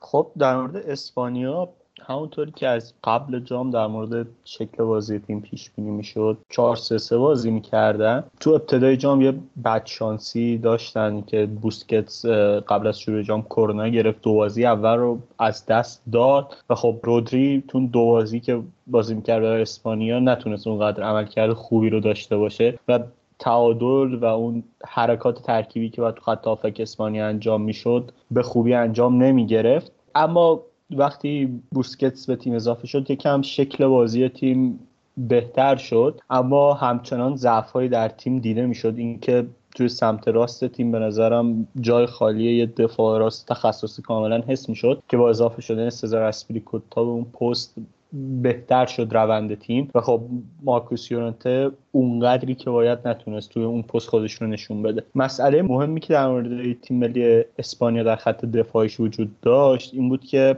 یه تصمیم عجیب گرفت که قبل از شروع جام که دو تا دفاع وسط چپ پا رو بازی داده بود. خب کمتر و یادمون میاد که یک تیم با این ویژگی ها بازی کرده باشه. لاپورت و پاوتورس بازی می‌کردن تو بازی ابتدایی و خب تو همون بازی ها می‌شد نتیجه گرفت که چرا ما اصلا در فوتبال این اتفاق کم می‌دیدیم. اینکه یه دفاع وسط چپ واقعا اون حالا به دلیل تجربه کمش در اون سمت یا هر چیز دیگه ای فیزیک خودش رو و اون بدن خودش رو نمی‌تونست به شکل مناسبی تنظیم کنه. لاپورت بارها وقتی سمت راست بازی می‌کرد اشتباهاتی می‌کرد موقع دفاع که وقتی گارسیا به تیم اضافه شد این اشتباهات از طرف لاپورت کمتر شد. و خب مسئله دیگه ای که وجود داشت این تعادلی بود که خط دفاع اسپانیا نداشت. یعنی اینکه حالا با اضافه شدن گارسیا سری مشکلات حل شد اما کندی که ریک گارسیا تو فوتبالش هست و اون ضعف‌های دفاعی که داره خودش رو نشون می‌داد. و خب گلی هم که از ایتالیا خوردن روی اشتباه اریک گارسیا بود در واقع. ولی توی نیمه تهاجمی زمین جایی که کوکه پدری و مهاجمای تیم ملی اسپانیا بازی می‌کردند خیلی به نظر میومد از اول جام یه ترکیب خوبی داره اضافه میشه به تیم و یک boost خوبی دارن به تیم میدن. و عملکرد تیم خیلی خوب بود. کوکه به عنوان هافبکی که خیلی خوب پاسای کلیدی رو میده حتی خوب به box اضافه میشه. این وظایفش رو انجام می‌داد و پدری معمولا میومد یک خط عقبتر توپگیری می‌کرد و هم فضا رو برای وینگر و فولبک یعنی جوردی آلبا اکثرا فراهم می‌کرد. همین که با اون حمله توپی که داشت می‌تونست توپ رو یک خط جلوتر ببره و عملا یک خط پرس رقیب رو بشکنه. توی خط حمله یکم به نظر می‌رسید انریکه اون ذهنیت آماده رو نداره با اینکه خیلی تیم اسپانیا موقعیت های زیادی رو ایجاد کرده بود. اینکه نمی‌دونست وینگرهای تیمش دقیقا کیا هستند و خب آرایش های مختلفی رو امتحان کرد. اویارزاوال بازی داد فران تورس اولمو و حالا حتی جرارد مورنو که ذاتا یک مهاجم که اما می‌تونه تو اون پست وینگر هم بازی کنه. اونقدر شاید به دید روشنی نرسید با اینکه عملکرد تیمش تو خط حمله خیلی خوب بود. این بازیکن‌ها موقعیت های زیادی رو به وجود می آوردن اما مشکل اصلی تیم اون جلوی دروازه بود در واقع. و خب موقعیتایی که تبدیل به گل نمی‌شدن فکر کنم اسپانیا بیشتر از هر تیم دیگه موقعیت خلق کرد اما بدترین استفاده رو از موقعیتاشون کردن. و خب هم جرارد مورنو هم موراتا که پست شون نه بازی می‌کردن خیلی موقعیت های زیادی رو از دست دادن. و خب حتی همون وینگرهایی هم که صحبت کردیم هم خیلی موقعیت سوزوندن. اولما تو بازی ایتالیا علیرغم که خیلی خوب بازی کرد یا موقعیت خیلی خوب رو از دست داد. همینطور اویارزاوال تو شیش قدم اومد جلوی پاش و نتونست ضربه رو بزنه. و همه اینا باعث شد که اسپانیا به اون چیزی که لیاقتش داره نرسه و در حد یک شگفتی باقی بمون حالا من فکر می‌کنم که شگفتیش به حال کاملا شد. ایتالیا دیگه واقعا خیلی تیم خوبی بود و فکر می‌کنم که بجایی هز نشدن یکی از دلایل اصلی که حالا فکر می‌کنم اسپانیا به اون موفقیتی که شاید خیلی ها به نظرشون لیاقت داشت مثل علی رضا نرسید این بود که این بازیکن هایی که توی تیم ملی اسپانیا بودن خیلی هاشون با این سیستمی که داره بازی میشه یا آشنا نبودن یا مدت ها بود توی این سیستم بازی نکرده بودن. یعنی آلوارو موراتا مثلا توی سیستم دو مهاجمه داشت بازی می‌کرد. دنی اولمو توی لایپسیش خیلی دیگه وینگر نبود. یه سری بازیکن ها شرح وظایفشون عوض شده بود. بارسا مدتی بود داشت سه دفاعه بازی می‌کرد. و خب یه ذره بازیکن ها با این ترکیبه با این تاکتیکی که حالا شمای کلی بازی یه مقداری بیگانه بودن. انگار یه خود یادشون رفته بود تا بخوان دوباره با اون سیستم مچ بشن. شاید یه خود طول بکشه. شاید تنها بازیکنی که با این سیستم یه خود آشناتر بود. رودری بود که توی منسیتی گاهی اوقات این کار انجام می‌داد. اونم باز مدت ها بود که این پستی که اینجا بازی می‌کرد رو شبیه بهش رو تو منسیتی بازی نکرده بود. حالا من دو تا سوال دارم. اولیش اینه که چرا اونای سیمون یعنی واقعا دخاب اونقدر عمل کرده خوبی نداشت که فیکس بشه؟ و سوال دوم اینه با توجه به انتقاداتی که به مورنو و موراتا میشه اسپانیا مهاجم دیگه ای داشت که می‌تونست مثلا دعوت بکنه و انریکه مثلا دعوتش نکرد. اونای سیمون یه جورایی اجبار بود برای انریکه. اونای سیمون خیلی گلر سینوسیه مثلا فصل خیلی خوب هم داشته اما در کل بالا پایین زیاد داره. ولی در مورد مهاجم این دوتا مهاجمایی بودن که از قبل جام خیلی بهشون اعتماد داشت اما یه مهاجم دیگه هم داشت یا گاسپاس که اون عملکرد خوبی رو داشت این فصل و می‌تونست یا گاسپاس رو هم دعوت کنه. اما ترجیح داد که اولمو و فران تورس رو ببره همراه خودش چون جفتشون هم می‌تونستن نه کازه بازی کنن اونها رو بازی بده. اگر نمی‌خواست این دو نفر رو بازی بده که تو بازی آخرم اولمو عملا تو اون پست بازی می‌کرد.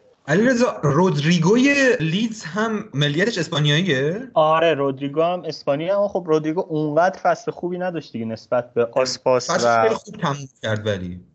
آره ولی فکر کنم کنار گذاشته بودشون اواخر و کلا هم به نظر می‌رسید اعتماد نداره اونقدر حداقل تو این بازی آخر فصل.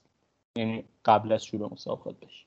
من بیشتر سوالم به خاطر این بود که اسپانیا دو تا جای خالی داشت ولی ترجیح داد انریکه مثلا گزینه دیگه دعوت نکنه مثلا. و برای همین برام عجیب بود که مثلا وقتی که بازیکن دیگه ای داری چرا خودتو محدود می‌کنی؟ آره بهش سر این هم خیلی تا قبل از اینکه سودشون قطعی کنن انتقاد می‌شد. اما دیگه وقتی رفتن بالا و رسیدن به یک چهارم و نیمه نهایی دیگه انتقادات بهشون کم شد. اما می‌تونست به نظر من یاگو آسپاس رو ببره. عملکردش خیلی خوب بود توی سلتاویگو این فصل. جلوی ایتالیا به نظرم تمام زورش رو زد که بازی به پنالتی نره ولی خب نشد دیگه. خیلی خب اگه بحثی نیست نسبت به اسپانیا بریم سراغ علی عباسی و دیتاهای اسپانیا. اسپانیا عملا دیتاهاش چیزی بود که از قبل همه حدس می‌زدن. تمام آمارهای مالکیتی جام همه تعداد پاس مالکیت توپ تعداد شانس ها تعداد شوت ها تعداد شوت های در چارچوب. در همه این آمارها اسپانیا تیم اول جام بود. تعداد حملات تعداد پاس به محوطه جریمه. در همه این آمارها تیم اول جام بودن. اسپانیا تو این جام 13 گل زد که به همراه ایتالیا بهترین عملکرد خط حملهشون بود. یک آمار جالب این بود که اسپانیا سه گل از ضربات کرنر زد که بهترین عملکرد جام بود. یک گل هم علاوه بر اون از ضربات آزاد غیر مستقیم زدن و نه گل در جریان بازی زدن که خب به نظرم این آمار برای انریکه آمار خیلی خوبی بود. حالا من یک نظر شخصی هم بدم. برای من عجیب بود که زوج لاپورت به نظر من زوج خوبی واسش پیدا نکرده بود و حرفی که فرهاد زد باز مراتا و اولمو به نظر می‌رسید که با هم نمی‌تونستن توی ترکیب باشن. اسپانیا 4 3 بازی می‌کرد به اندازه کافی هافبک توی مرکز زمینش داشت. مراتا بازیکنی بود که عقب می اومد که overload ایجاد کنه در وسط زمین و اولمو هم به عنوان وینگری که وینگر تخصصی نیست در واقع عقب می اومد و این دو نفر وقتی با هم بودن مرکز زمین زیادی شلوغ می‌شد. بخاطر همین انریکه از یک جای جام به بعد دیگه ترجیح داد این دو رو با هم بازی نده که خب مثلا وقتی موراتا رو بازی می‌داد مرکز زمینه اونقدر موقعیت ایجاد نمی‌کرد و وقتی اولمو رو بازی می‌داد حضور توی box اونقدر موثر نبود مثل موراتا که همونجوری که بازی ایتالیا دیدیم به محض اینکه موراتا وارد بازی شد تونست گل بزنه. ولی چیزی که درباره اسپانیا حالا این جزء آمارای خیلی مورد علاقه منه با توجه به سبک فوتبالی که دوست دارم. PPDA متوسطشون تو کل تورنمنت 8 ممیز یک بود و نشون میده که خیلی تیم بود که از نظر پرس واقعا کارشون خیلی درست بود. و بریم سراغ انگلیس دیگه. یه نوبتی باشه نوبت انگلیسه که خیلی امید داشتیم. من و علی عباسی که بتونیم امسال بالاخره جام ببریم. ولی خب دیگه باز هم نشد. باز هم اتفاقات خدا رو شکر. خدا رو شکر. من یه نکته در پرانتز بگم. اینکه عابد از کنار هر تیمی رد شده لگد به اون تیم زد. ولی عابد جان من تبریک میگم. شما بعد از 14 تونستید 40 دقیقه جام رو در خونه داشته باشید و این به نظرم عملکرد خوبیه برات بریم علی اگه ببخشید. واقعا نمی‌دونم چه داستانیه که یکی باید به من میگفتش که این همه تیم در دنیا چرا لیورپول و انگلیس که بخوای بمیری تا یه جام ببینی؟ واقعا نمی‌دونم چرا همچین کاری کردم با خودم. علی به نظرم خیلی انتقاد زیاد بود به ساوتگیت قبل از شروع بازی ها و سیستمی که بازی می‌کنه انگلیس هم به نظرم پرمهره ترین تیم جام بود. واقعا نیمکتش از تیم اصلی می‌تونم بگم قوی تر بود. مخصوصا تو خط حملهش اما چه توی لیست اولیه اولم گفتم که به نظرم ساوتگیت هم اول کار. حالا اسمش رو هر چیزی میشه گذاشت اما زمانی که هنوز لیست اعلام نشده بودم خیلی از ژورنالیستا خیلی عجیب بود برای من که اینقدر مبتدیانه. حتی کی بود که لیست رو لو داده بود گفته بود که آرنولد خط خورده و یهو یه جو عجیبی ایجاد شد دور لیست تیم ملی. ولی خب در نهایت لیست اصلی اومد و فکر می‌کنم که یهو آروم شدن همه و وقتی که لیست رو دیدن فکر کنم دیگه حالا وارد پراوز بنده خدا فکر کنم قربانی این حادثه شد. فکر می‌کنم وارد پراوز خیلی بیشتر به درد می‌خورد. حالا بن وایت اضافه شد در نهایت. اما از هر چه بگذریم علی نمی‌تونم از عملکردی که توی فینال داشت دفاع بکنم و کوتاه بیام به نظرم خیلی اشتباه زیاد داشت. شروع شروع خوبی بود اما نیمه دوم هرچی بازی جلوتر می‌رفت تصمیمات اشتباه ساوتگیت بیشتر و بیشتر می‌شد. چطور دیدی تورنمنت کلا؟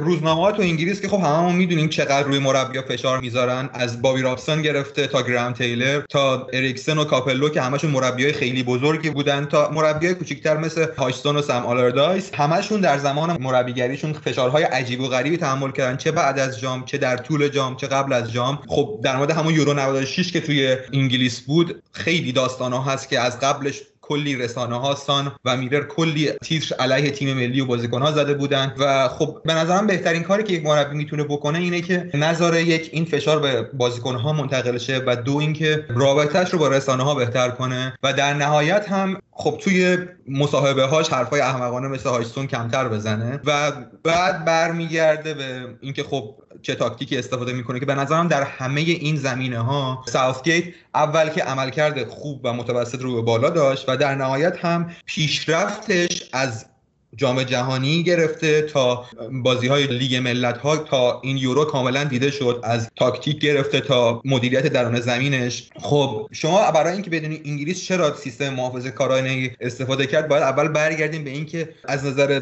سیستمی معمولا چه تیم های تورنمنت می‌برن؟ چون تورنمنت مثل لیگ نیست که همواره بهترین تیم ها برنده بشن. تورنمنت معمولا تیم های محافظه کارتر عملکرد بهتری دارن. شما از یونان 2004 بگیر بیا اینور یونان 2004 چهار تیم کاملا دفاعی بود. ایتالیا تیمی بود که خب باز دوباره معروف بود. هم مارچلو لیپی هم تیمش. اسپانیای اون سه دوره تیمی بود که شاید به نظر نمی اومد ولی تیمی بود که خیلی محافظه کارانه بازی می‌کرد. در مورد تفاوت اسپانیای دلبوسکه و تیم گواردیولا خب مقاله ها نوشته شده که این تیم چقدر از پاسهای عرضی برای روشی برای دفاع استفاده می‌کرد و بازی ها رو یک هیچ یک هیچ می‌برد مخصوصا جام جهانی 2010 که دیده شد. تا بیایم حتی فرانسه 2018 که به نظرم از نظر استعداد در سطح و شاید بالاتر از حد انگلیس بودن. علاوه بر این شما در مورد انگلیس وقتی داریم در مورد مهره هاش صحبت کنیم باید یک المان تجربه رو هم اضافه کنیم که انگلیس سومین تیم جوون این جام بود و خب المان تجربه تو این جام خیلی موثر بود که خب میارین شما کنار ایتالیایی که توی فینال بود که بونوچی و کیه‌لینی و جورجینیو رو داشتن که خب همشون فینال Champions League و کلی قهرمانی و اینا تجربه کردن. خب به نظر من تجربه هم خیلی المان مهمی میشه این وسط.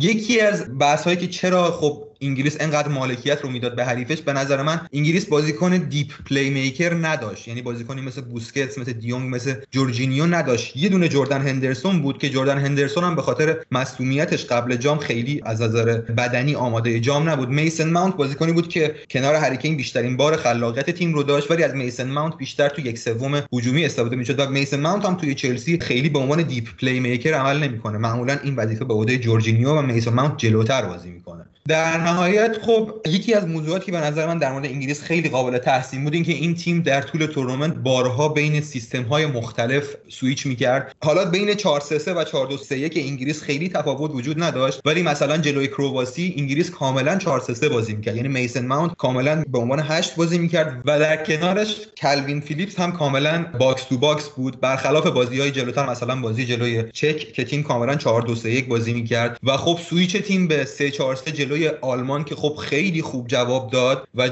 سه چهار سهشون جلوی ایتالیا که خب اول بازی گلشون دقیقا از روی wing play پاس از یک wing back گل از یک wing back دیگه که خب هر دوی این سیستم ها جواب دادن. خب تیم بازی رو جلوی کرواسی شروع کرد با یک برد که خب یک تصمیم عجیبی که ساوتگیت گرفته بود استفاده از تریپیر توی دفاع چپ بود که خب به نظر می‌رسید به خاطر اینکه مگوایر نیست یک مقدار خیلی به تایرون مینگز اعتماد نداشت و یک مدافع مورد اعتمادتر می‌خواست کنارش بازی بده با توجه به اینکه کرواسی تیمی بود که به خاطر حضور لوکا مودریچ توی نیم فضای راست خیلی سمت راستش قوی بود و خب موفق هم بود کرواسی اصلا از سمت راستش نتونست حمله مثمر ثمری انجام بده. جلوی اسکاتلند عملکرد خوبی نداشت و اونجا بود که به نظرم متوجه شد که فیل فودن دوباره همون مشکل اسپانیا کنار هری کین خیلی نمی‌تونه جواب بده چون هر دو بازیکنهایی هستن که خیلی پشت دفاع فرار نمی‌کنن برعکس استرلینگ و ساکا و واسه همین دفاع حریف رو نمی‌تونن pin back کنن. واسه همین تصمیم گرفت بازی چک از بوکایو ساکا استفاده کنه که بوکایو ساکا تورنمنت خیلی خوبی داشت به نظر من. به خاطر تجربهش توی wing back هم توی دفاع خیلی کمک می‌کرد هم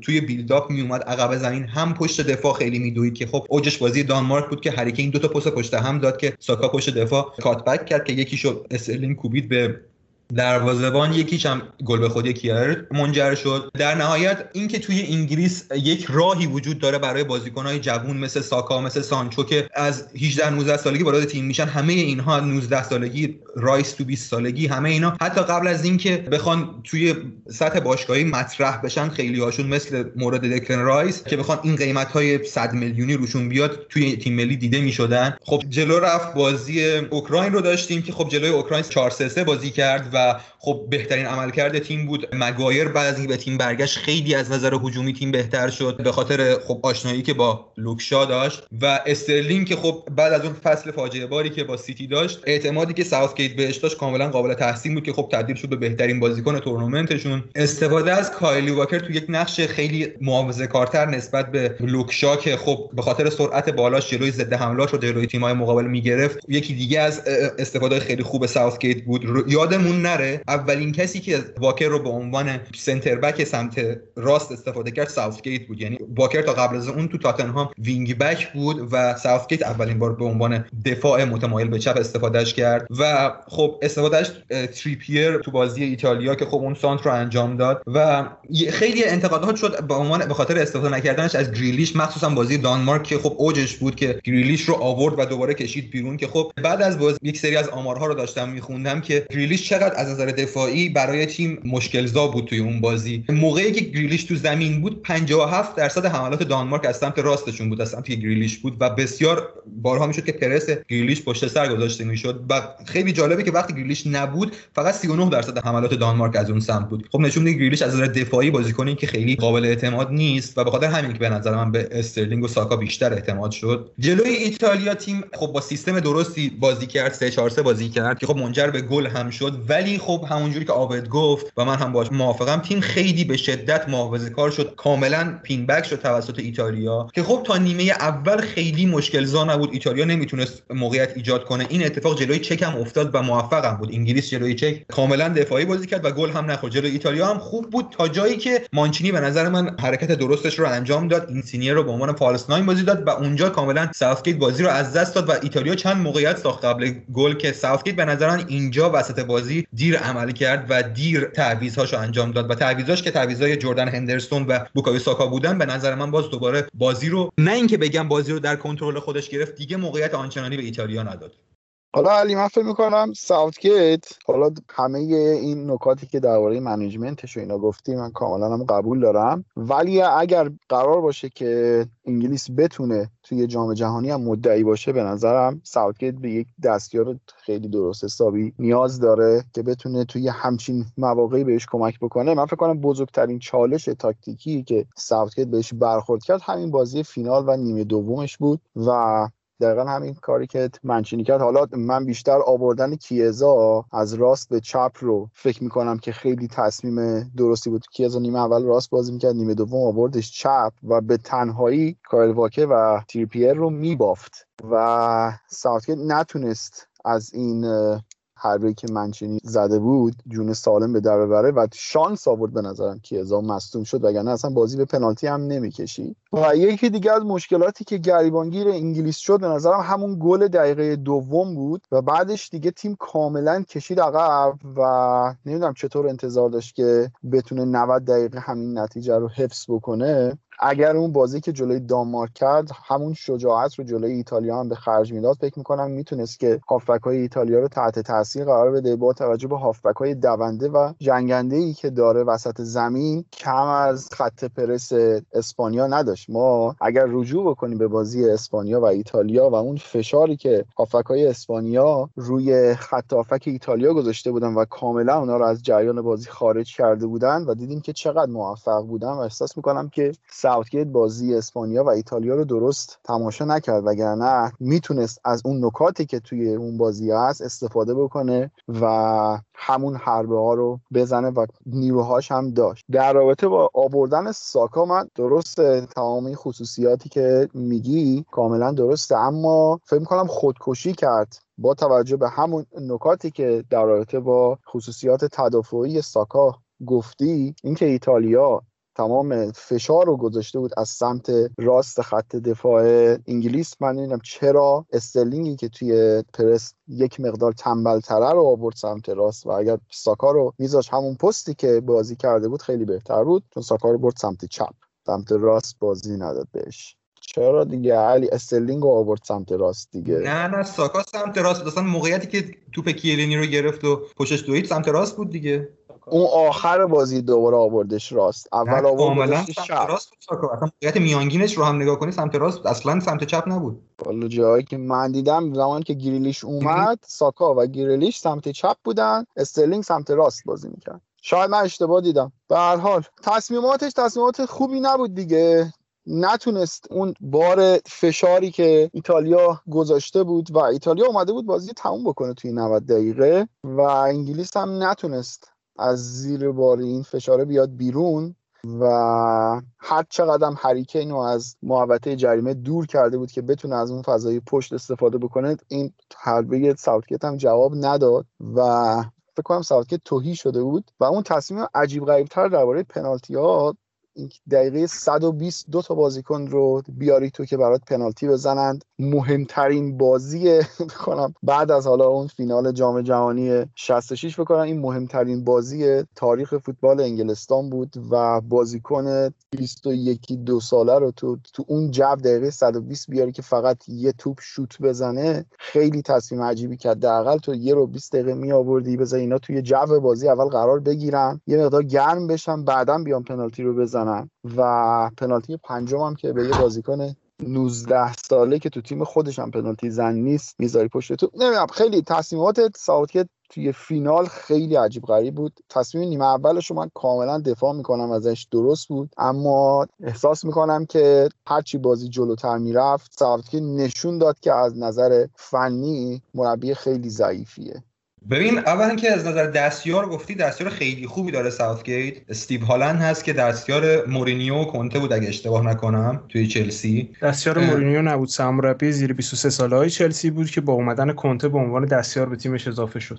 دستیار کنته. بود آره.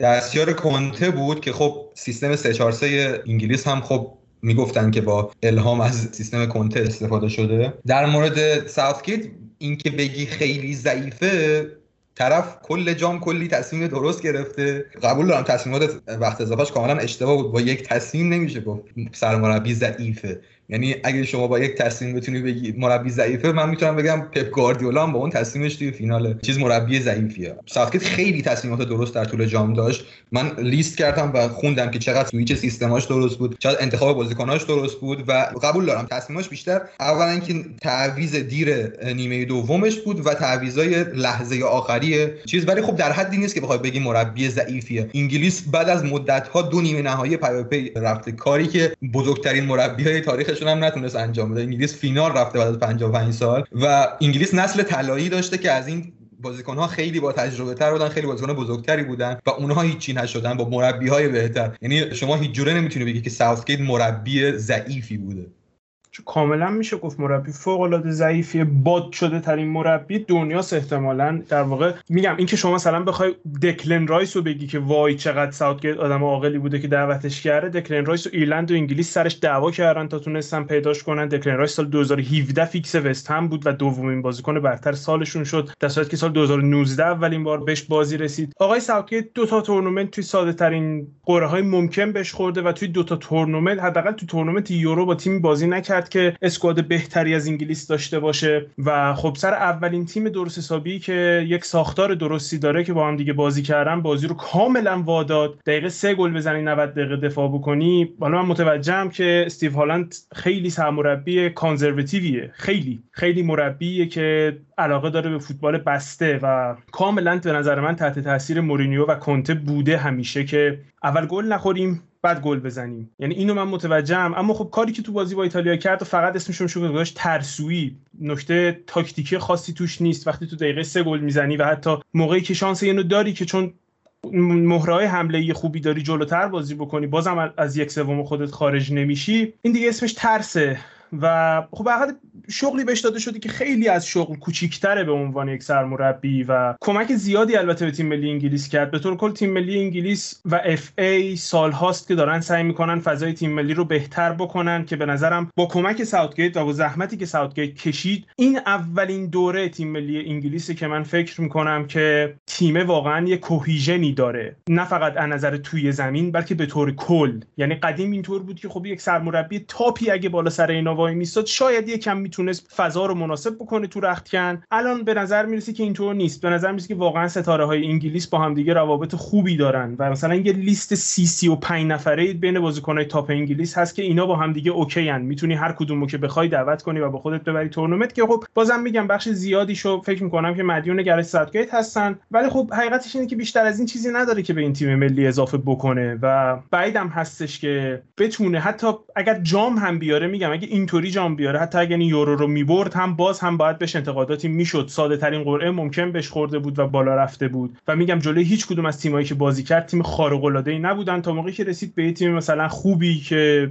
یک base ی داره که می‌تونه رو اون base ش حساب باز کنه برای جلوتر رفتن که خورد به ایتالیا و نتونست از ایتالیا جلوتر بره. حتی ایتالیا غول مرحله آخر بود. بعد می‌برد که دیگه قهرمان بشه جام رو. به هر حال میگم این نسل من تو توییتر هم گفتم و حقیقت اینه که حالا چه به خاطر اینکه من پریمیر لیگ فنم و خیلی از این بازیکن‌ها رو می‌شناسم مدت هاست که می‌شناسم چه نه فرق نمی‌کنه. انگلیس تا دو سه سال آینده یعنی تا یورو بعدی که میشه سه سال آینده احتمالاً به طور قطع بهترین تیم ملی دنیا رو خواهد داشت از نظر مهره. و خب این یک تصمیمه که اف ای باید بگیره. می‌تونن ترسو باشن می‌تونن بگن که این مربی فقط به نتایجش نگاه کنن به هیچ چیزی دیگه‌ایش نگاه نکنن و بگن که خب این تا اینجا دوتا به قول علی که میگه دوتا نیمه نهایی آورده و خب همین رو داریم. می‌تونن این تصمیم bold تر بگیرن. که سرمربی که در حد و قواره تیم ملی انگلیسه بیارن نه سرمربی اخراجی میدلزبرو رو. و این تیم رو دست کاردونش بسپرن به هر حال. یادمون نره گرف صفکه چجوری شغل تیم ملی دستش اومد دیگه. بالاخره آدمی نیستش که خیلی بشه روش حساب باز کرد که توی لحظات سخت چه از نظر man management چه از نظر تاکتیکی این تیم رو در بیاره و در واقع فکر می‌کنم به جایی خواهیم رسید که این ساوتگیت خواهد بود که جلوی تیم وایساده نه ساوتگیت که داره تیم هول میده. ببینین اول اینکه خب از سرمربی اخراجی میدلزبرو شروع کنم که خب اگه اینجوری بخوام بگی کنته سرمربی اخراجی آتالانتاست این چیز 12 سال پیشو که نباید بیاری مثلا بعد از اون بگم که در مورد اسکواد ضعیفتر خب ما تاریخ انگلیس رو نگاه کنیم شما از بابی رابسون شروع کنیم بابی رابسون دو تا یورو نتونست اصلا برسه. یعنی یکی از بزرگترین مربیای تاریخ انگلیس دو تا یورو اصلا نتونست برسه. 84 88 اصلا یورو نتونست برسه. و اصلا چیز بدیهی نیست که یه تیم همیشه تیم های ضعیفتر از خودش رو ببره. شما کاپلو رو داشتی که مربی Champions League winner بود مربی بود که توی اسپانیا و ایتالیا جام برده بود الجزایر آمریکا که مساوی کرد و جلوی آلمان چهار تا خورد. یعنی اصلا چیز بدیهی نیست که یک مربی همه تیم های ضعیفتر از خودش رو ببره. شما فرانسه رو همین جام داشتی که جلوی squad ضعیفتر از خودش بازی رو واگذار کرد. و جلوی ایتالیا هم انگلیس مساوی کرد بازی رو نباخت. margin برد فقط یه دوناروما بود که مثلا بازی رو این بر اون بر کرد. و نکته بعدی این که man management ساوثگیت رو واقعا نمی‌دونم چه جوری می‌تونین زیر سوال ببرین که کسی که تقریبا تمام تیم الان متحدن رسانه ها پشتشن چجوری من management همچین آدمی میشه زیر سوال بره؟ و من به نظر نتایج این شکلی به هیچ وجه اتفاقی نیستن و استیل بازی ساوثگیت هم استیل بردن تورنمنت به نظر من. گفتم من به صورت آماری گفتم از 2004 تا الان فقط یک آلمان 2014 بود که اون هم اکثر بازیکناش برای یه باشگاه بودن که سیستم محافظه سیستمی که بشه اسمش رو بذاریم محافظه کار بازی نمی‌کرد و قهرمان تورنمنت شد. و ساوثگیت مربی که به نظرم همه اینها رو با هم داره. یعنی رابطش با رسانه ها بگیر تا رابطش با بازیکن ها بگیر تا تاکتیکی که در طول این جام فقط دو تا تیم بودن که در طول بازی در طول جام از تاکتیک های مختلف از چینش های مختلف استفاده می‌کردن و تا تغییر دادن هاش وسط بازی که غیر از بازی ایتالیا بقیش کاملا قابل دفاعه و خب حرفی که خودت قبول کردی که تیم انگلیس رو برای اولین بار یک تیم میشه دید بعد از اون فاجعه ای که نسل طلایی داشتیم که هیچ از بازیکن ها با هم خوب نبودن و به نظر من اولش که یکی از سختترین شغل های مربیگری دنیاست به نظر من انگلیس و نتیجه گرفتن توش حتی جلوی squad های پایینتر اصلا چیز بدیهی نیست. مربی آخر انگلیس یکی از با تجربه ترین مربی های دنیا از نظر ملی و باشگاهی بود و جلوی ایسلند باخت با squad ی که خیلی از خودش ضعیفتر بود. و خب به نظر من اصلا اصلا منصفانه است که بگیم که okay مثلا اولین تیمی که بهش باخت squad بد بود آلمان 55 سال بود انگلیس توی هیچ تورنمنت مهمی نبرده بودش. اتفاقی نیست بعد از 55 سال یهو ببریم واقعا. یعنی می‌خوایم بگیم که مثلا آلمان تو این 55 سال هیچ تیم بدی نداشته. و خب به نظر من اینها خیلی دقیق نیستن که بگیم که هر موفقیت که ساوثگیت داشته اینکه دو تا نیمه نهایی رسیده اینکه فینال رسیده اینکه آلمان رو بعد 55 سال برده همه اینا اتفاقی همه اینها اینه که شانسی قرعه شانسیه و هر موفقیت داشته شانسیه و این مربی مثلا هیچی بارش مربی ضعیفی و از این حرفا. به نظر من هیچ از اینا اتفاقی نیستن و به نظر من یک جوری نگاه از آخر به اول به جای از اول به آخر. یعنی شما از آخر میای می‌بینی که okay ساوثگیت اینها رو برده پس اینها مثلا تیم خوبی نیستن پس اینها کارهای شاقی نیستن و همین. اتفاقا نتیجه گیری از آخر و اول روش توی که میگی چون نتیجه خوبی گرفته پس مربی خوبی بوده. نتیجه گرفتن به هزار تا چیز می‌تونه مرتبط باشه. من صرفا یه مربی رو فقط از نتیجه که گرفته قضاوت نمی‌کنم. و در رابطه با بحثی که در رابطه با کونته گفتی آره کونته از آتالانتا اخراج شد اما فکر می‌کنم کارهایی که تو یوونتوس ایتالیا چلسی و اینتر میلان کرد و ساوثگیت تو خوابش هم انجام نداده. فکر می‌کنم مقایسه این دو نفر به شدت توهین آمیزه به آنتونیو کونته. آنتونیو کونته که بهترین مربی جهانه توی سن 51 سالگی و گرفت ساوثگیت توی سن 50 سالگی رزومه ای نداره اونطوری که بخوایم از دربارش چیز بکنیم. میگم بس به طور کل همینه که تو می‌تونی به نتایج نگاه بکنی همه چیز رو دور بریزی و فقط نتیجه رو ببینی و بگی ساوثگیت این دوتا نتیجه رو گرفته پس بیا به ساوثگیت ادامه بدیم. اینو بگم که البته در تو جام حرف نمی‌زنم. و تحت هیچ شرایطی سمورابی برای جام جهانی نباید عوض بشه. سمورابی بعدی که بیاد مطمئنا وقت نداره واسه جام جهانی کاری انجام بده و وقتی هم نمی‌تونه کاری انجام بده تیم میره نتیجه نمی‌گیره می‌خوان سلاخیش کنن تو انگلیس. منظورم برای جام جهانی نیست. منظورم بعد از جام جهانی جام جهانی رو همین گرفت ساوثگیت باید حتما تیم خودش رو ببره چون تیم خودش هم هست دیگه واقعا الان بعد از دو تا تورنمنت. خب من یه نکته بگم که حالا تهران به نظرم رفتن جزء چهار تیم اول جام جهانی و صعود کردن به فینال یورو هم دستاورد تقریبا. حالا قهرمان نشده ولی بعد از این همه سال تونسته بالاخره انگلیس از یک رده که هست یه کوچولو بیاره بالاتر. در حالت با آلمان هم یکم آمارتون اشتباه یورو 2000 انگلیس آلمان رو تو دور گروهی حذف کرد. یکیچ آلمان رو برد اونجا و آلمان از دور گروهی بالا نیومد کلا. برای من کلا با علی نسبتا موافقم. مخالف 100 درصد نیستم موافق 100 درصد هم نیستن یه چیزی بینابین فوتبال انگلیس حقیقتا از نظر اونجوری که بخواید نگاه بکنید تماشا چی نه واقعا فوتبال دلچسبی نیست اما نتیجه گراست و الانم تا اینجای کار فعلا نتیجه بدی نگرفته. اسکوادش خیلی جوونه و میشه بهش امید داشت که در تورنمنت های بعدی. حالا حالا حالا ها این تیم جا داره فکر کنم یه سه چهار تا تورنمنت حداقل یه دو تا یورو دو تا جام جهانی بتونه بکشه بازیکناش. سنی ندارن 19 20 سالن همشون. حالا به غیر از دو سه نفر. ولی میگم دیگه علی مثلا من میگم که تو یک برنامه ای داشتی برای بازی جلوی ایتالیا که مثلا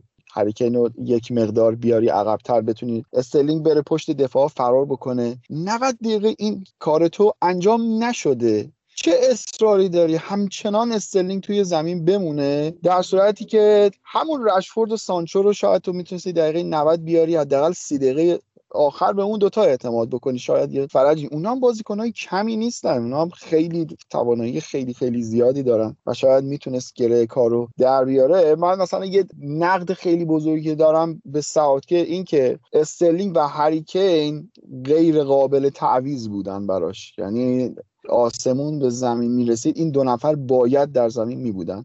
حالا حرکت نمایش بدی نداشت حقیقتا. ولی وقتی بازی گره می‌خوره تو این جور جاها هستش که اون مربی بزرگ به نظرم باید خودش رو نشون بده. یه تغییری چیزی. به هر حال آقا بگذریم. خیلی طولانی هم شد درباره انگلیس. به نظرم آماراشو بگو و بریم سراغ ایتالیای جذاب آقای مانچینی. خب انگلیس از نظر میانگین سنی سومین تیم جوون جام بود بعد از اوکراین و ترکیه. از نظر تعداد گل‌های زده شده انگلیس با 11 گل تیم چهارم جام بود دو گل از ضربات آزاد یک گل از کرنر که خب طبق از نظر set piece تیم خوبی بودن. 8 گل در طول بازی به ثمر رسوندن. از نظر تعداد تعویض که از کمترین تیم‌های جام بود با میانگین 2.9 دهم بعد از اوکراین دومین تیمی بود که کم تعویض کرد تو این جام. میگم نسبت به عمق اسکوادش واقعا تعداد تعویزاش خیلی عجیبه ها. تعویزاش هم همچین تعویزای چی نه بجز گریلیش که میومد کارو در می آورد بقیه اونقدر حالا به نظر من اونقدر جواب ندادم. حتی تو بازی آخر که دیگه افتضاح بود ولی تو بازی های دیگه هم به اون صورت من ندیدم تعویضش تعویضایی باشه که گیم چنجر باشه. مجید بدبختی بودش که تعویزی هم که می‌خواست بکنه میگم یک سری بازیکن آنتاچابل بودن. و میومد از جاهای دیگه می‌کند تا بتونه عوضش بکنه. یعنی دکلن رایس هر بازی تعویض می‌شد. هندرسون میومد تو. میسمان هر بازی تعویض می‌شد. گریلیش میومد تو. و گریلیش میومد تو. مثلا نتیجهش این شکلی بودش که استرلینگ پستش عوض می‌شد ولی باید توی زمین میبود حالا به هر شکل.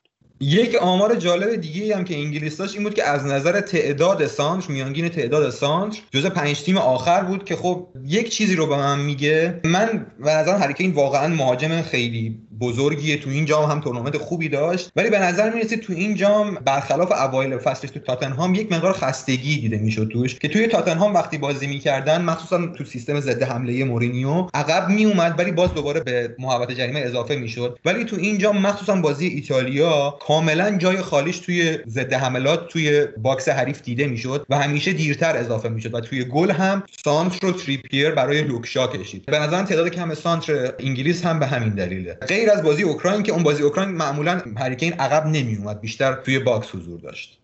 خیلی هم ممنون.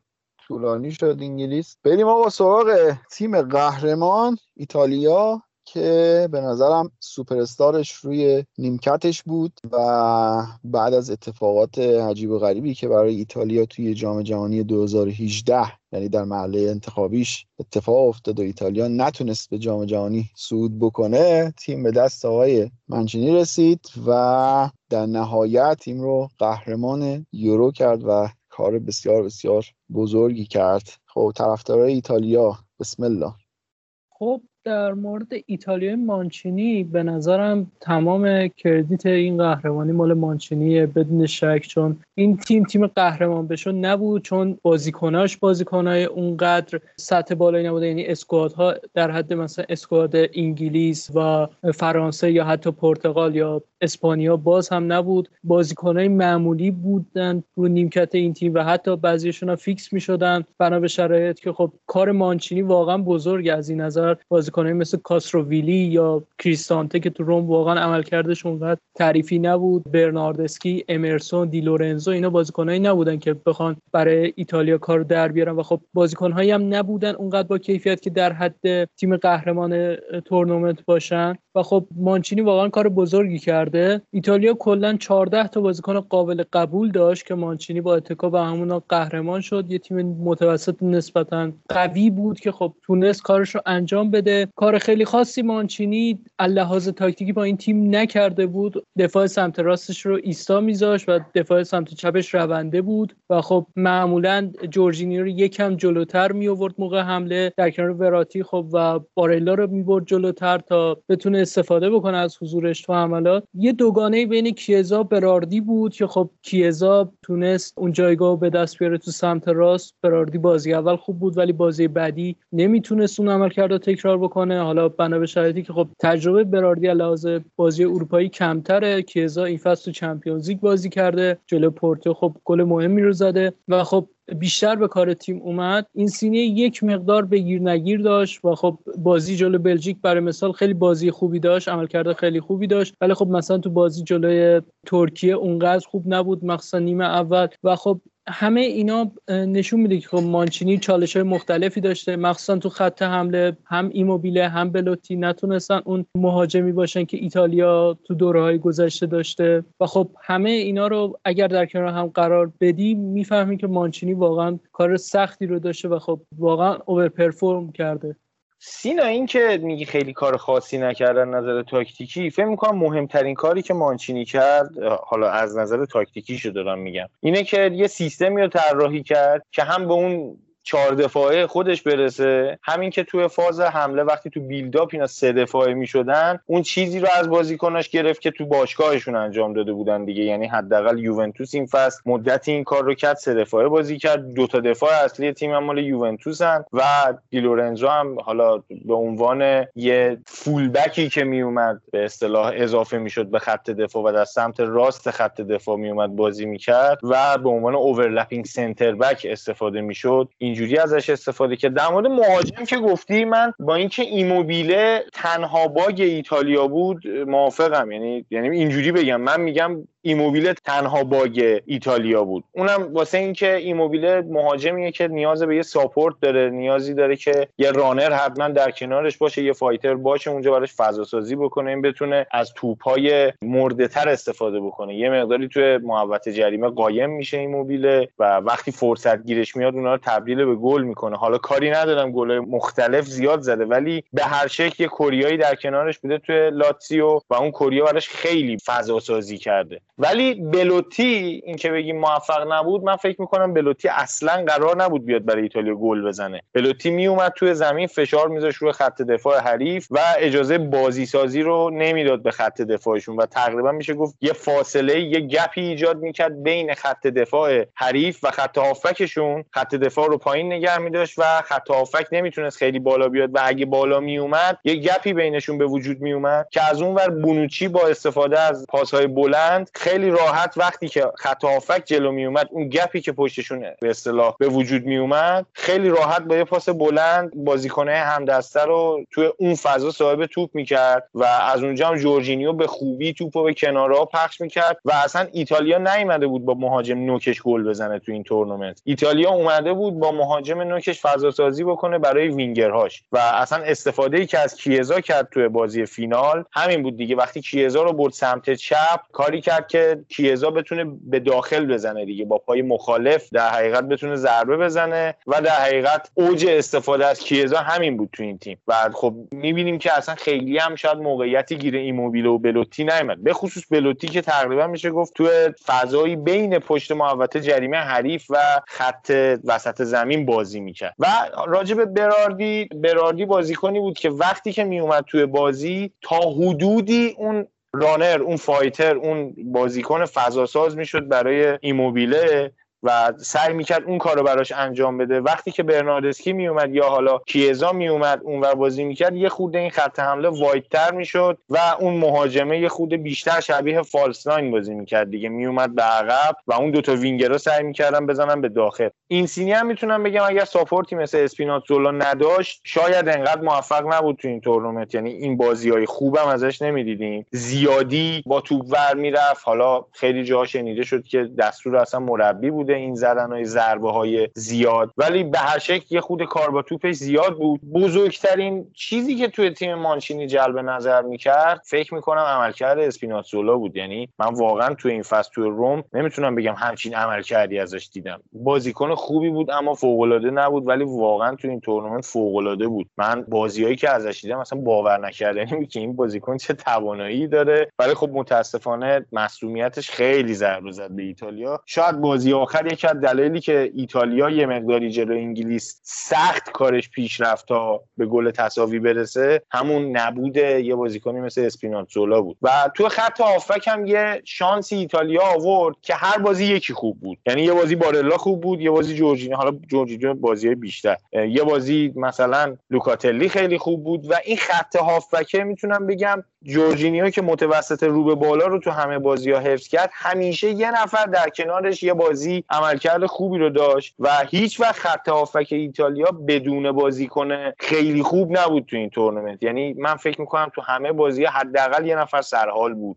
حتی پسینا فرهاد. آره پسینا هم اتفاقا جالبه. استفاده ای که از پسینا می‌شد وقتی که پسینا می اومد به بازی به عنوان شماره ده بازی می‌کرد و وقتی که حالا بارلا تو بود به عنوان یه هشت بازی می‌کرد. این فکر می‌کنم اوج هنر یه مربیه که توی یک بازی بتونه در آن واحد خیلی راحت یه پست هشتش رو یه زبدر روش بکشه و یه پست ده اضافه بکنه و اون دوتا هافک دیگه که لوکاتلی و جورجینیو بودن چقدر خوب می‌تونستن از پس کار بر بیان. در کل تیم ملی ایتالیا تیم فوق العاده همون بحثی که باز کردیم دیگه تیم همدلی بود. تیمی بود که می‌خواست اون ناکامی رو فراموش بکنه و فراموش هم کرد دیگه. بهترین نحو ممکن فراموشش کرد و شاید امروز بچه ها داشتم به یه چیزی فکر می‌کردم. داشتم فکر می‌کردم مثلا ما توی یه سری اپیزودها میایم صحبت می‌کنیم که مثلا فلان مربی فلان اشتباه کرد فلان کاری کرد. فلانی این کاری کرد. بعد داشتم به این فکر می‌کردم که بابا اینا بالاخره کلاس مربیگری رفتن مدرکی دارن تجربه دارن. نمیشه که ما بیشتر از اینها بفهمیم. یعنی واقعا اون نفهمه داره چیکار می‌کنه ما بیشتر بفهمیم. بعد این مقداری که گذشت یاد یه استثنایی افتادم که ونتورا بود. خب یعنی داشتم فکر می‌کردم که مثلا یکی مثل ونتورا واقعا احمق بود. یعنی خیلی گاو بود ونتورا خداییش. یعنی حداقل می‌تونم جلو اسپانیا هیچ احد و ناسی 4 دو 4 بازی نمی‌کنه. و اونجا بود که به نشستیدم که نه آدمی با مدارک مربیگری و تجربه سالها مربیگری تو تیم‌های مختلف و اینا می‌تونه اما کمتر بفهمه یه مثالم براش پیدا کردم حداقل حالا فراد در مورد اسپیناتزولا و اینسینیه گفتی یه کاری که مانچینی می‌کرد که تو خیلی از بازی ها این کار انجام داد و به نظرم نمونه بارزش تو بازی بلژیک بود. این بود که اسپیناتزولا رو جلو می‌برد و اون سه دفاع کردن باعث می‌شد که خط از نظر گزینه پاس خط دفاعش و دروازه‌بانش گزینه پاس بیشتری داشته باشه. وراتی یا لوکاتلی که بازی کردن رو به سمت چپ مایل می‌کرد و اینسینیه اونجا یه فضایی داشت که می‌تونست با توپ خیلی راحت حرکت کنه و موقعیت ایجاد کنه. به نظر من این حرکتش باعث میشه چون اسپیناتزولا جلو بود wing back یا fullback حریف رو مهار کنه و مهاجم یا وینگر اون سمت هم درگیر یکی از دفاع می‌شد و هافبک هم نهایتا می‌تونستن وراتی رو پوشش بدن و همیشه اینسینیه فضای خیلی خوبی داشت و مارک هم نمی‌شد و به نظرم یکی از دلایلی که اینسینیه تو این تورنمنت عملکرد نسبتا خوبی داشت همین بود. حالا اینسینیه فصل خیلی خوبی حداقل می‌تونیم بگیم تو ناپولی نداشت دیگه. آخرش هم با ناکامی براشون تموم شد و یه فصل بازی کردن زیر نظر گتوزو فکر می‌کنم خاطره یه که سالها با آدم بمونه.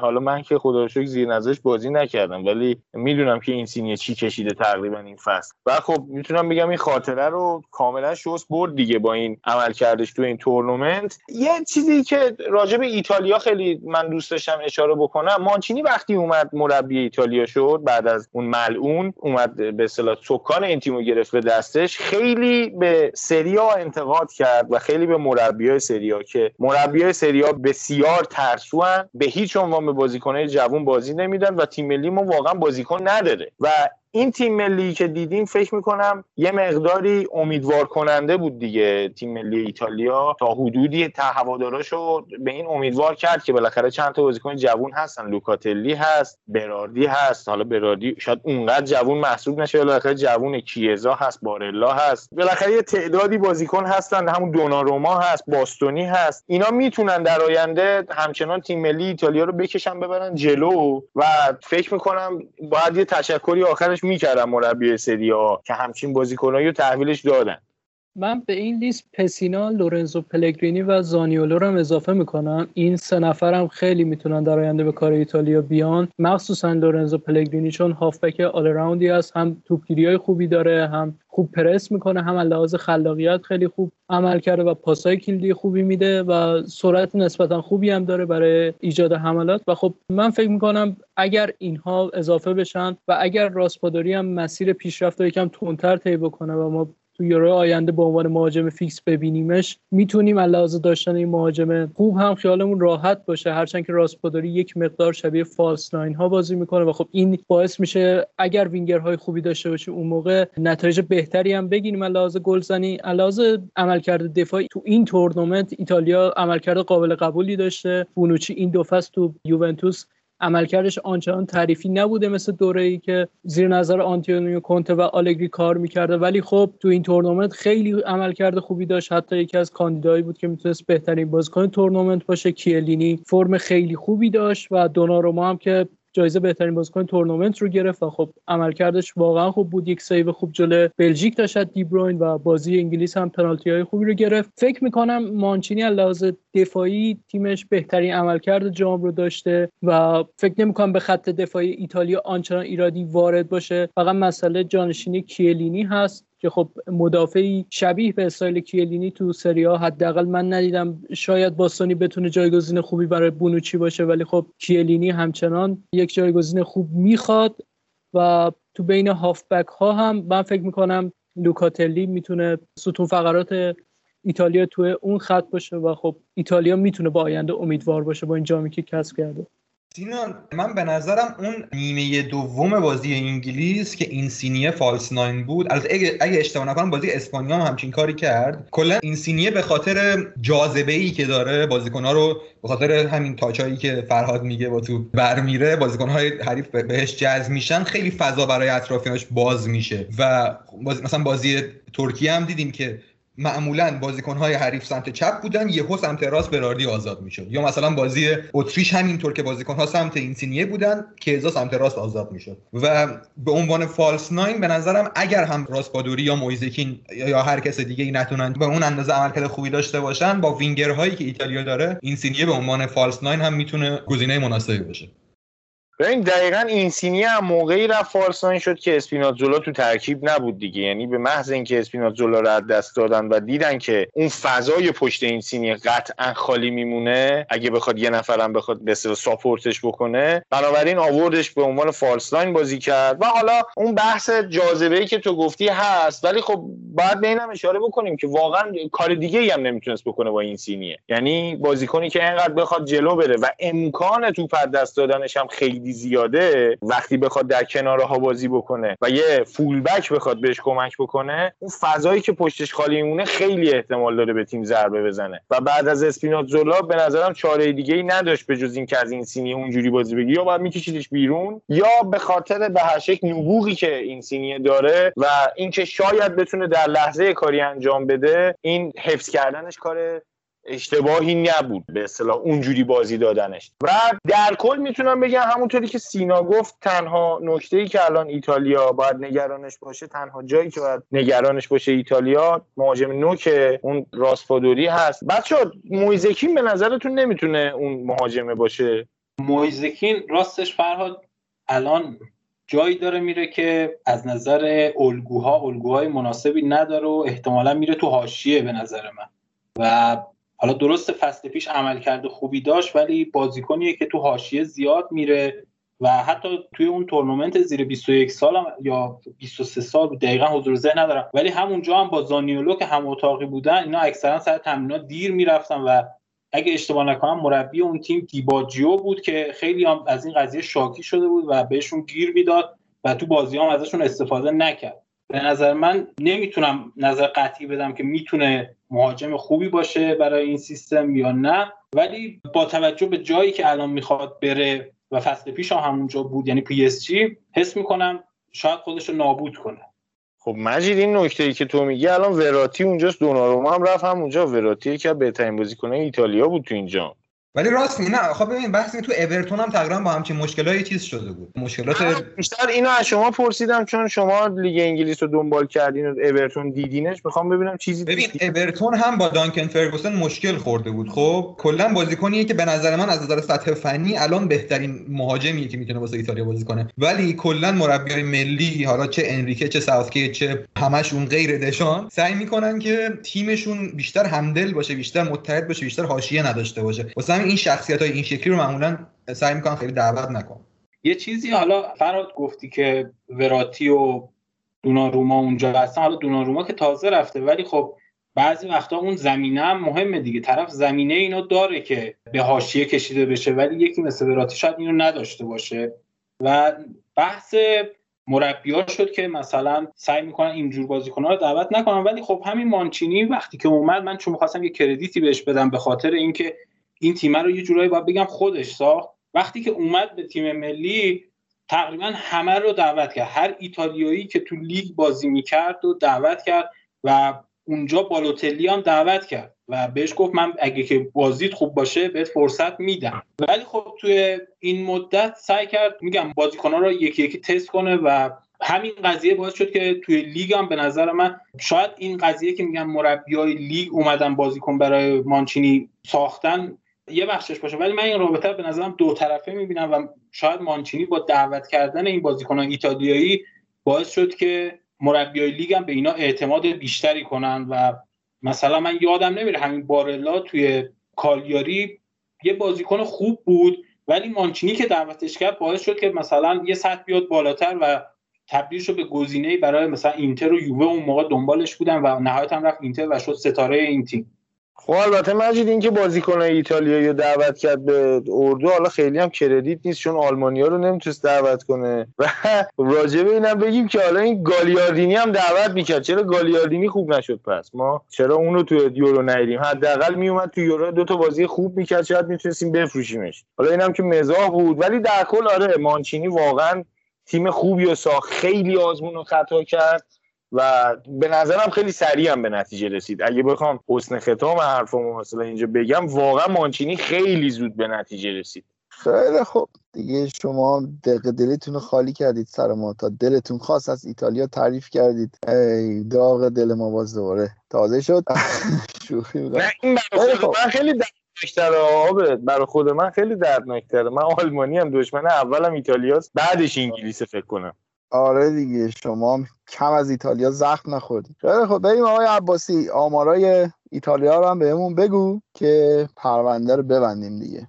خب ایتالیا از نظر آماری خیلی به نظرم شبیه اسپانیا بود از نظر مالکیت تعداد پاس همه اینها تیم دوم سوم بود. آلمان اسپانیا و ایتالیا سه تیم بالا بودن در اکثر این شاخص ها نکته جالب این بود که ایتالیا بیشترین تیمی بود که از تعداد بازیکن‌های مختلف اسکوادش استفاده کرد. از 25 بازیکن از 26 بازیکن استفاده کرد. تعویض دقیقه 89 که سیریگو رو آورد جای دوناروما. 25 مین بازیکنش بود و تنها بازیکنی که استفاده نشد الکس مرت بود که تو این جام نتونست بهش بازی برسه و غیر از اون هم به همراه اسپانیا بیشترین گل‌های جام رو زدن با 13 گل که دو گل از ضربات آزاد بود یک گل از کرنر بود. آها یک نکته رو هم من بگم. یک توییتی من کرده بودم در مورد یک متخصص ضربات آزادی که ایتالیا داشت که متنش رو توی کانال می‌ذاریم. این رو من قول میدم بفرستم که این متخصص مخصوصا اون پروسه‌ای که سر گل پسینا جلوی ولز زده شد خیلی تاثیر داشت توی تیم ایتالیا و ایتالیا دو گل از ضربات آزاد غیر مستقیم یک گل از کرنر یک گل از ضد حمله و نه گل از جریان بازی به ثمر رسوند. آمار دیگه ای که جالب توجه بود از ایتالیا واسه من همین آمار ضربات آزادشون بود که به طور میانگین چهار ضربه آزاد در هر بازی داشتن که 31 درصدش با شوت تموم می‌شد که یکی از آمارهای خیلی خوب این تورنمنت.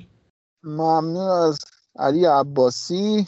خب طبق رسم پایان لیگ ها و تورنمنت ها بریم سراغ تیمای منتخب و دیگه اپیزود رو جمع بکنیم. از بزرگ جمع شروع می‌کنیم. خط دروازه آفراد آره حالا بزرگ در زبان ما یه چیز دیگه هم میگن یه اصطلاحی هم داره. حالا اولش که آخرش ره اینو بهش بزرگم میگن. حالا در کل من دروازه‌بانم قطعا یانزومر من دوناروما رو انتخاب می‌کنم با تشکر از پیکفورد.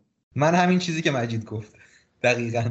پیکفورد به نظرم بهترین گلر جام من دوناروما رو انتخاب می‌کنم. منم نظرم رو دوناروماست. من دوناروما خیلی تورنمنت خوبی داشت به نظرم. فکر کنم اولین بار بود که توی یه تورنمنت جدی شرکت می‌کرد و خیلی خودشو خوب نشون داد. بریم خط دفاع آقا فرهاد. دفاع متاسفانه مگوایر و کیه‌لینی. من سه دفاعه چیدم. کیه‌لینی مگوایر و بونوچی با تشکر از لاپورت و استونز. منم کیلینی و مگوایر با تشکر از استونز و بونوچی. بونوچی مگوایر. منم بونوچی کیلینی رو گذاشتم. منم زوج وسط ایتالیا رو گذاشتم. من حقیقتا دوست داشتم مگوایر بذارم ولی بونوچی و کیلینی دیگه پرفورمنسشون فرازمینی بود. نمی‌تونم بگذارم ولی خیلی مگوایرم تورنمنت خوبی داشت. آقا فراد full-back هاتون چپ اسپینازولا راستم کیمیش. من چون wing-back دارم چپ شاو راستم مایله از دانمارک. چپ اسپینازولا راست واکر. چپ شاو راست مایله. من راست و سزار آسپیلیکوتا گذاشتم چپ و یواکیم مایله. چپ اسپینازولا رو دارم و راست کایل واکر رو. من چپ لوک شاو رو می‌ذارم راست مایله. خیلی تورنمنت خوبی داشت. خیلی خوب. میریم سراغ هافبک ها آقا هافبک ها هر تعداد و هر سیستمی که گذاشتید سه تا چهار تا پنج تا هر جوری هست یه تیر بگیدم رو. من چهار دو سه یک جورجینیو و کلوین فیلیپس اون double pivot به قولی و با احترام به همه به عشق اینتر اریکسن هم گذاشتمش پست ده هم که بالاخره یه چیزی تو این جام گیرش اومده باشه. هرچند من خیلی مهم نیستم ولی یه چیزی بالاخره به اون بدبختم برسه. double pivot وسط منم فیلیپس و وراتیان با تشکر از ژاکا و جورجینیو. هویبیرگ و جورجینیو و پدری. جورجینیو فیلیپس و پدری. برای من 4 2 3 که من هر 5 تاشو همین الان میگم فیلیپس، جورجینیو، کیزا، دمسگارد و استرلینگ رو گذاشتم. منم جورجی ژاکا و رایسو دارم توی هافبکم منم 4 2 3 1 گذاشتم. اون دوتا کلوین فیلیپس و ژاکا راست کیزا وسط پدری و چپ هم استرلینگ. متاسفانه. خیلی خوب. بریم سراغ مهاجمه آقا فرهاد. من حالا اون سه تای جلوم کیزا و استرلینگ متاسفانه باز به قول خودت و نوکم حالا باز با احترام به همه فکر کنم هری کین. سه تای جلوی منم استرلینگ لوکاکو کیزا با تشکر از فورسبرگ و پاتریک شیک. سه تای جلوی منم استرلینگ لوکاکو کیزا. منم همینایی که علی گفت کیزا لوکاکو و استرلینگ. منم پاتریک شیکو می‌ذارم دیگه. منم استرلینگ و کیزا و پاتریک شیکو دارم. من مهاجمم پاتریک شیکه. با تشکر از سینا خیلی عزیز از این بینش زیبایی که داشت. خیلی خوب دیگه اینم از یورو. یه ماهی نیستیم تا شروع بازی های لیگ که لیگ انگلیس رو می‌دونم که از 13 آگست شروع میشه. تاریخ شمسیش رو متاسفانه نمی‌دونم که و امیدوارم که ساعت و روزهای خوبی رو داشته باشین بالاخره می‌تونم امیدوار باشم دیگه. تنها کاری که از دستم برمیاد و خیلی مواظب خودتون باشین. بچه اگر نکته ندارید بریم حرفای نوید رو بشنویم و از حضورتون خداحافظی می‌کنیم. دم شما گرم که اپیزود 79 کاتبک رو شنیدید که بچه ها به خوبی در مورد یورو حرف زدن. من دو تا نکته رو قبل از اینکه حرف های تکراریم رو بزنم خدمتون عرض کنم. یک اینکه دو اتفاق قبل از اینکه ما بشینیم پای ضبط در واقع بچه ها بشینن پای ضبط رخ نداده بود. یکیش در گذشت آقای حمید رضا صدر بود و دومیش هم به خاک و خون کشیده شدن خوزستان که هیچ کدوم از این دوتا اتفاق رخ نداده بود و اینجا باید هر جفتش رو تسلیت بگیم. اولی رو به دوستداران فوتبال دومی رو به هر کسی که دلش برای اون مردم میتپه. نمی‌دونم واقعا چجوری با چه ادبیاتی باید چنین چیزی رو بیان کرد. نکته دوم اما این که ما کلا برنامهمون روی فوتبال های ملی نیست. یعنی کاری که برای خودمون تعریف کردیم فوتبال باشگاهی اروپا و توی اون حوزه حرف می‌زنیم.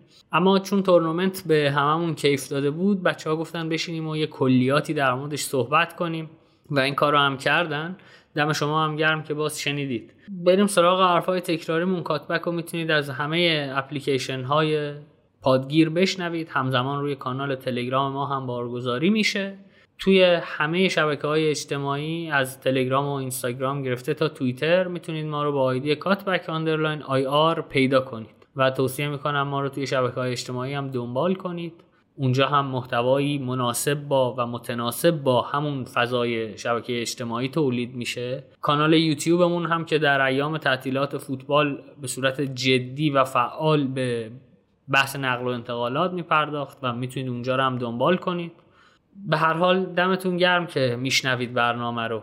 دو نکته همیشگی رو بگیم و از حضورتون مرخص شیم. یکی اینکه اگر کاتبک رو محتوای مفیدی می‌دونید به دوستان خودتون که عاشق فوتبالن معرفیش کنید و دوم اینکه ما رو بیرحمانه نقد کنید تا ما هم بیرحمانه پاسخ بدیم و از دل این گفتگوی بدون تعارف هر دو طرف سود کنیم.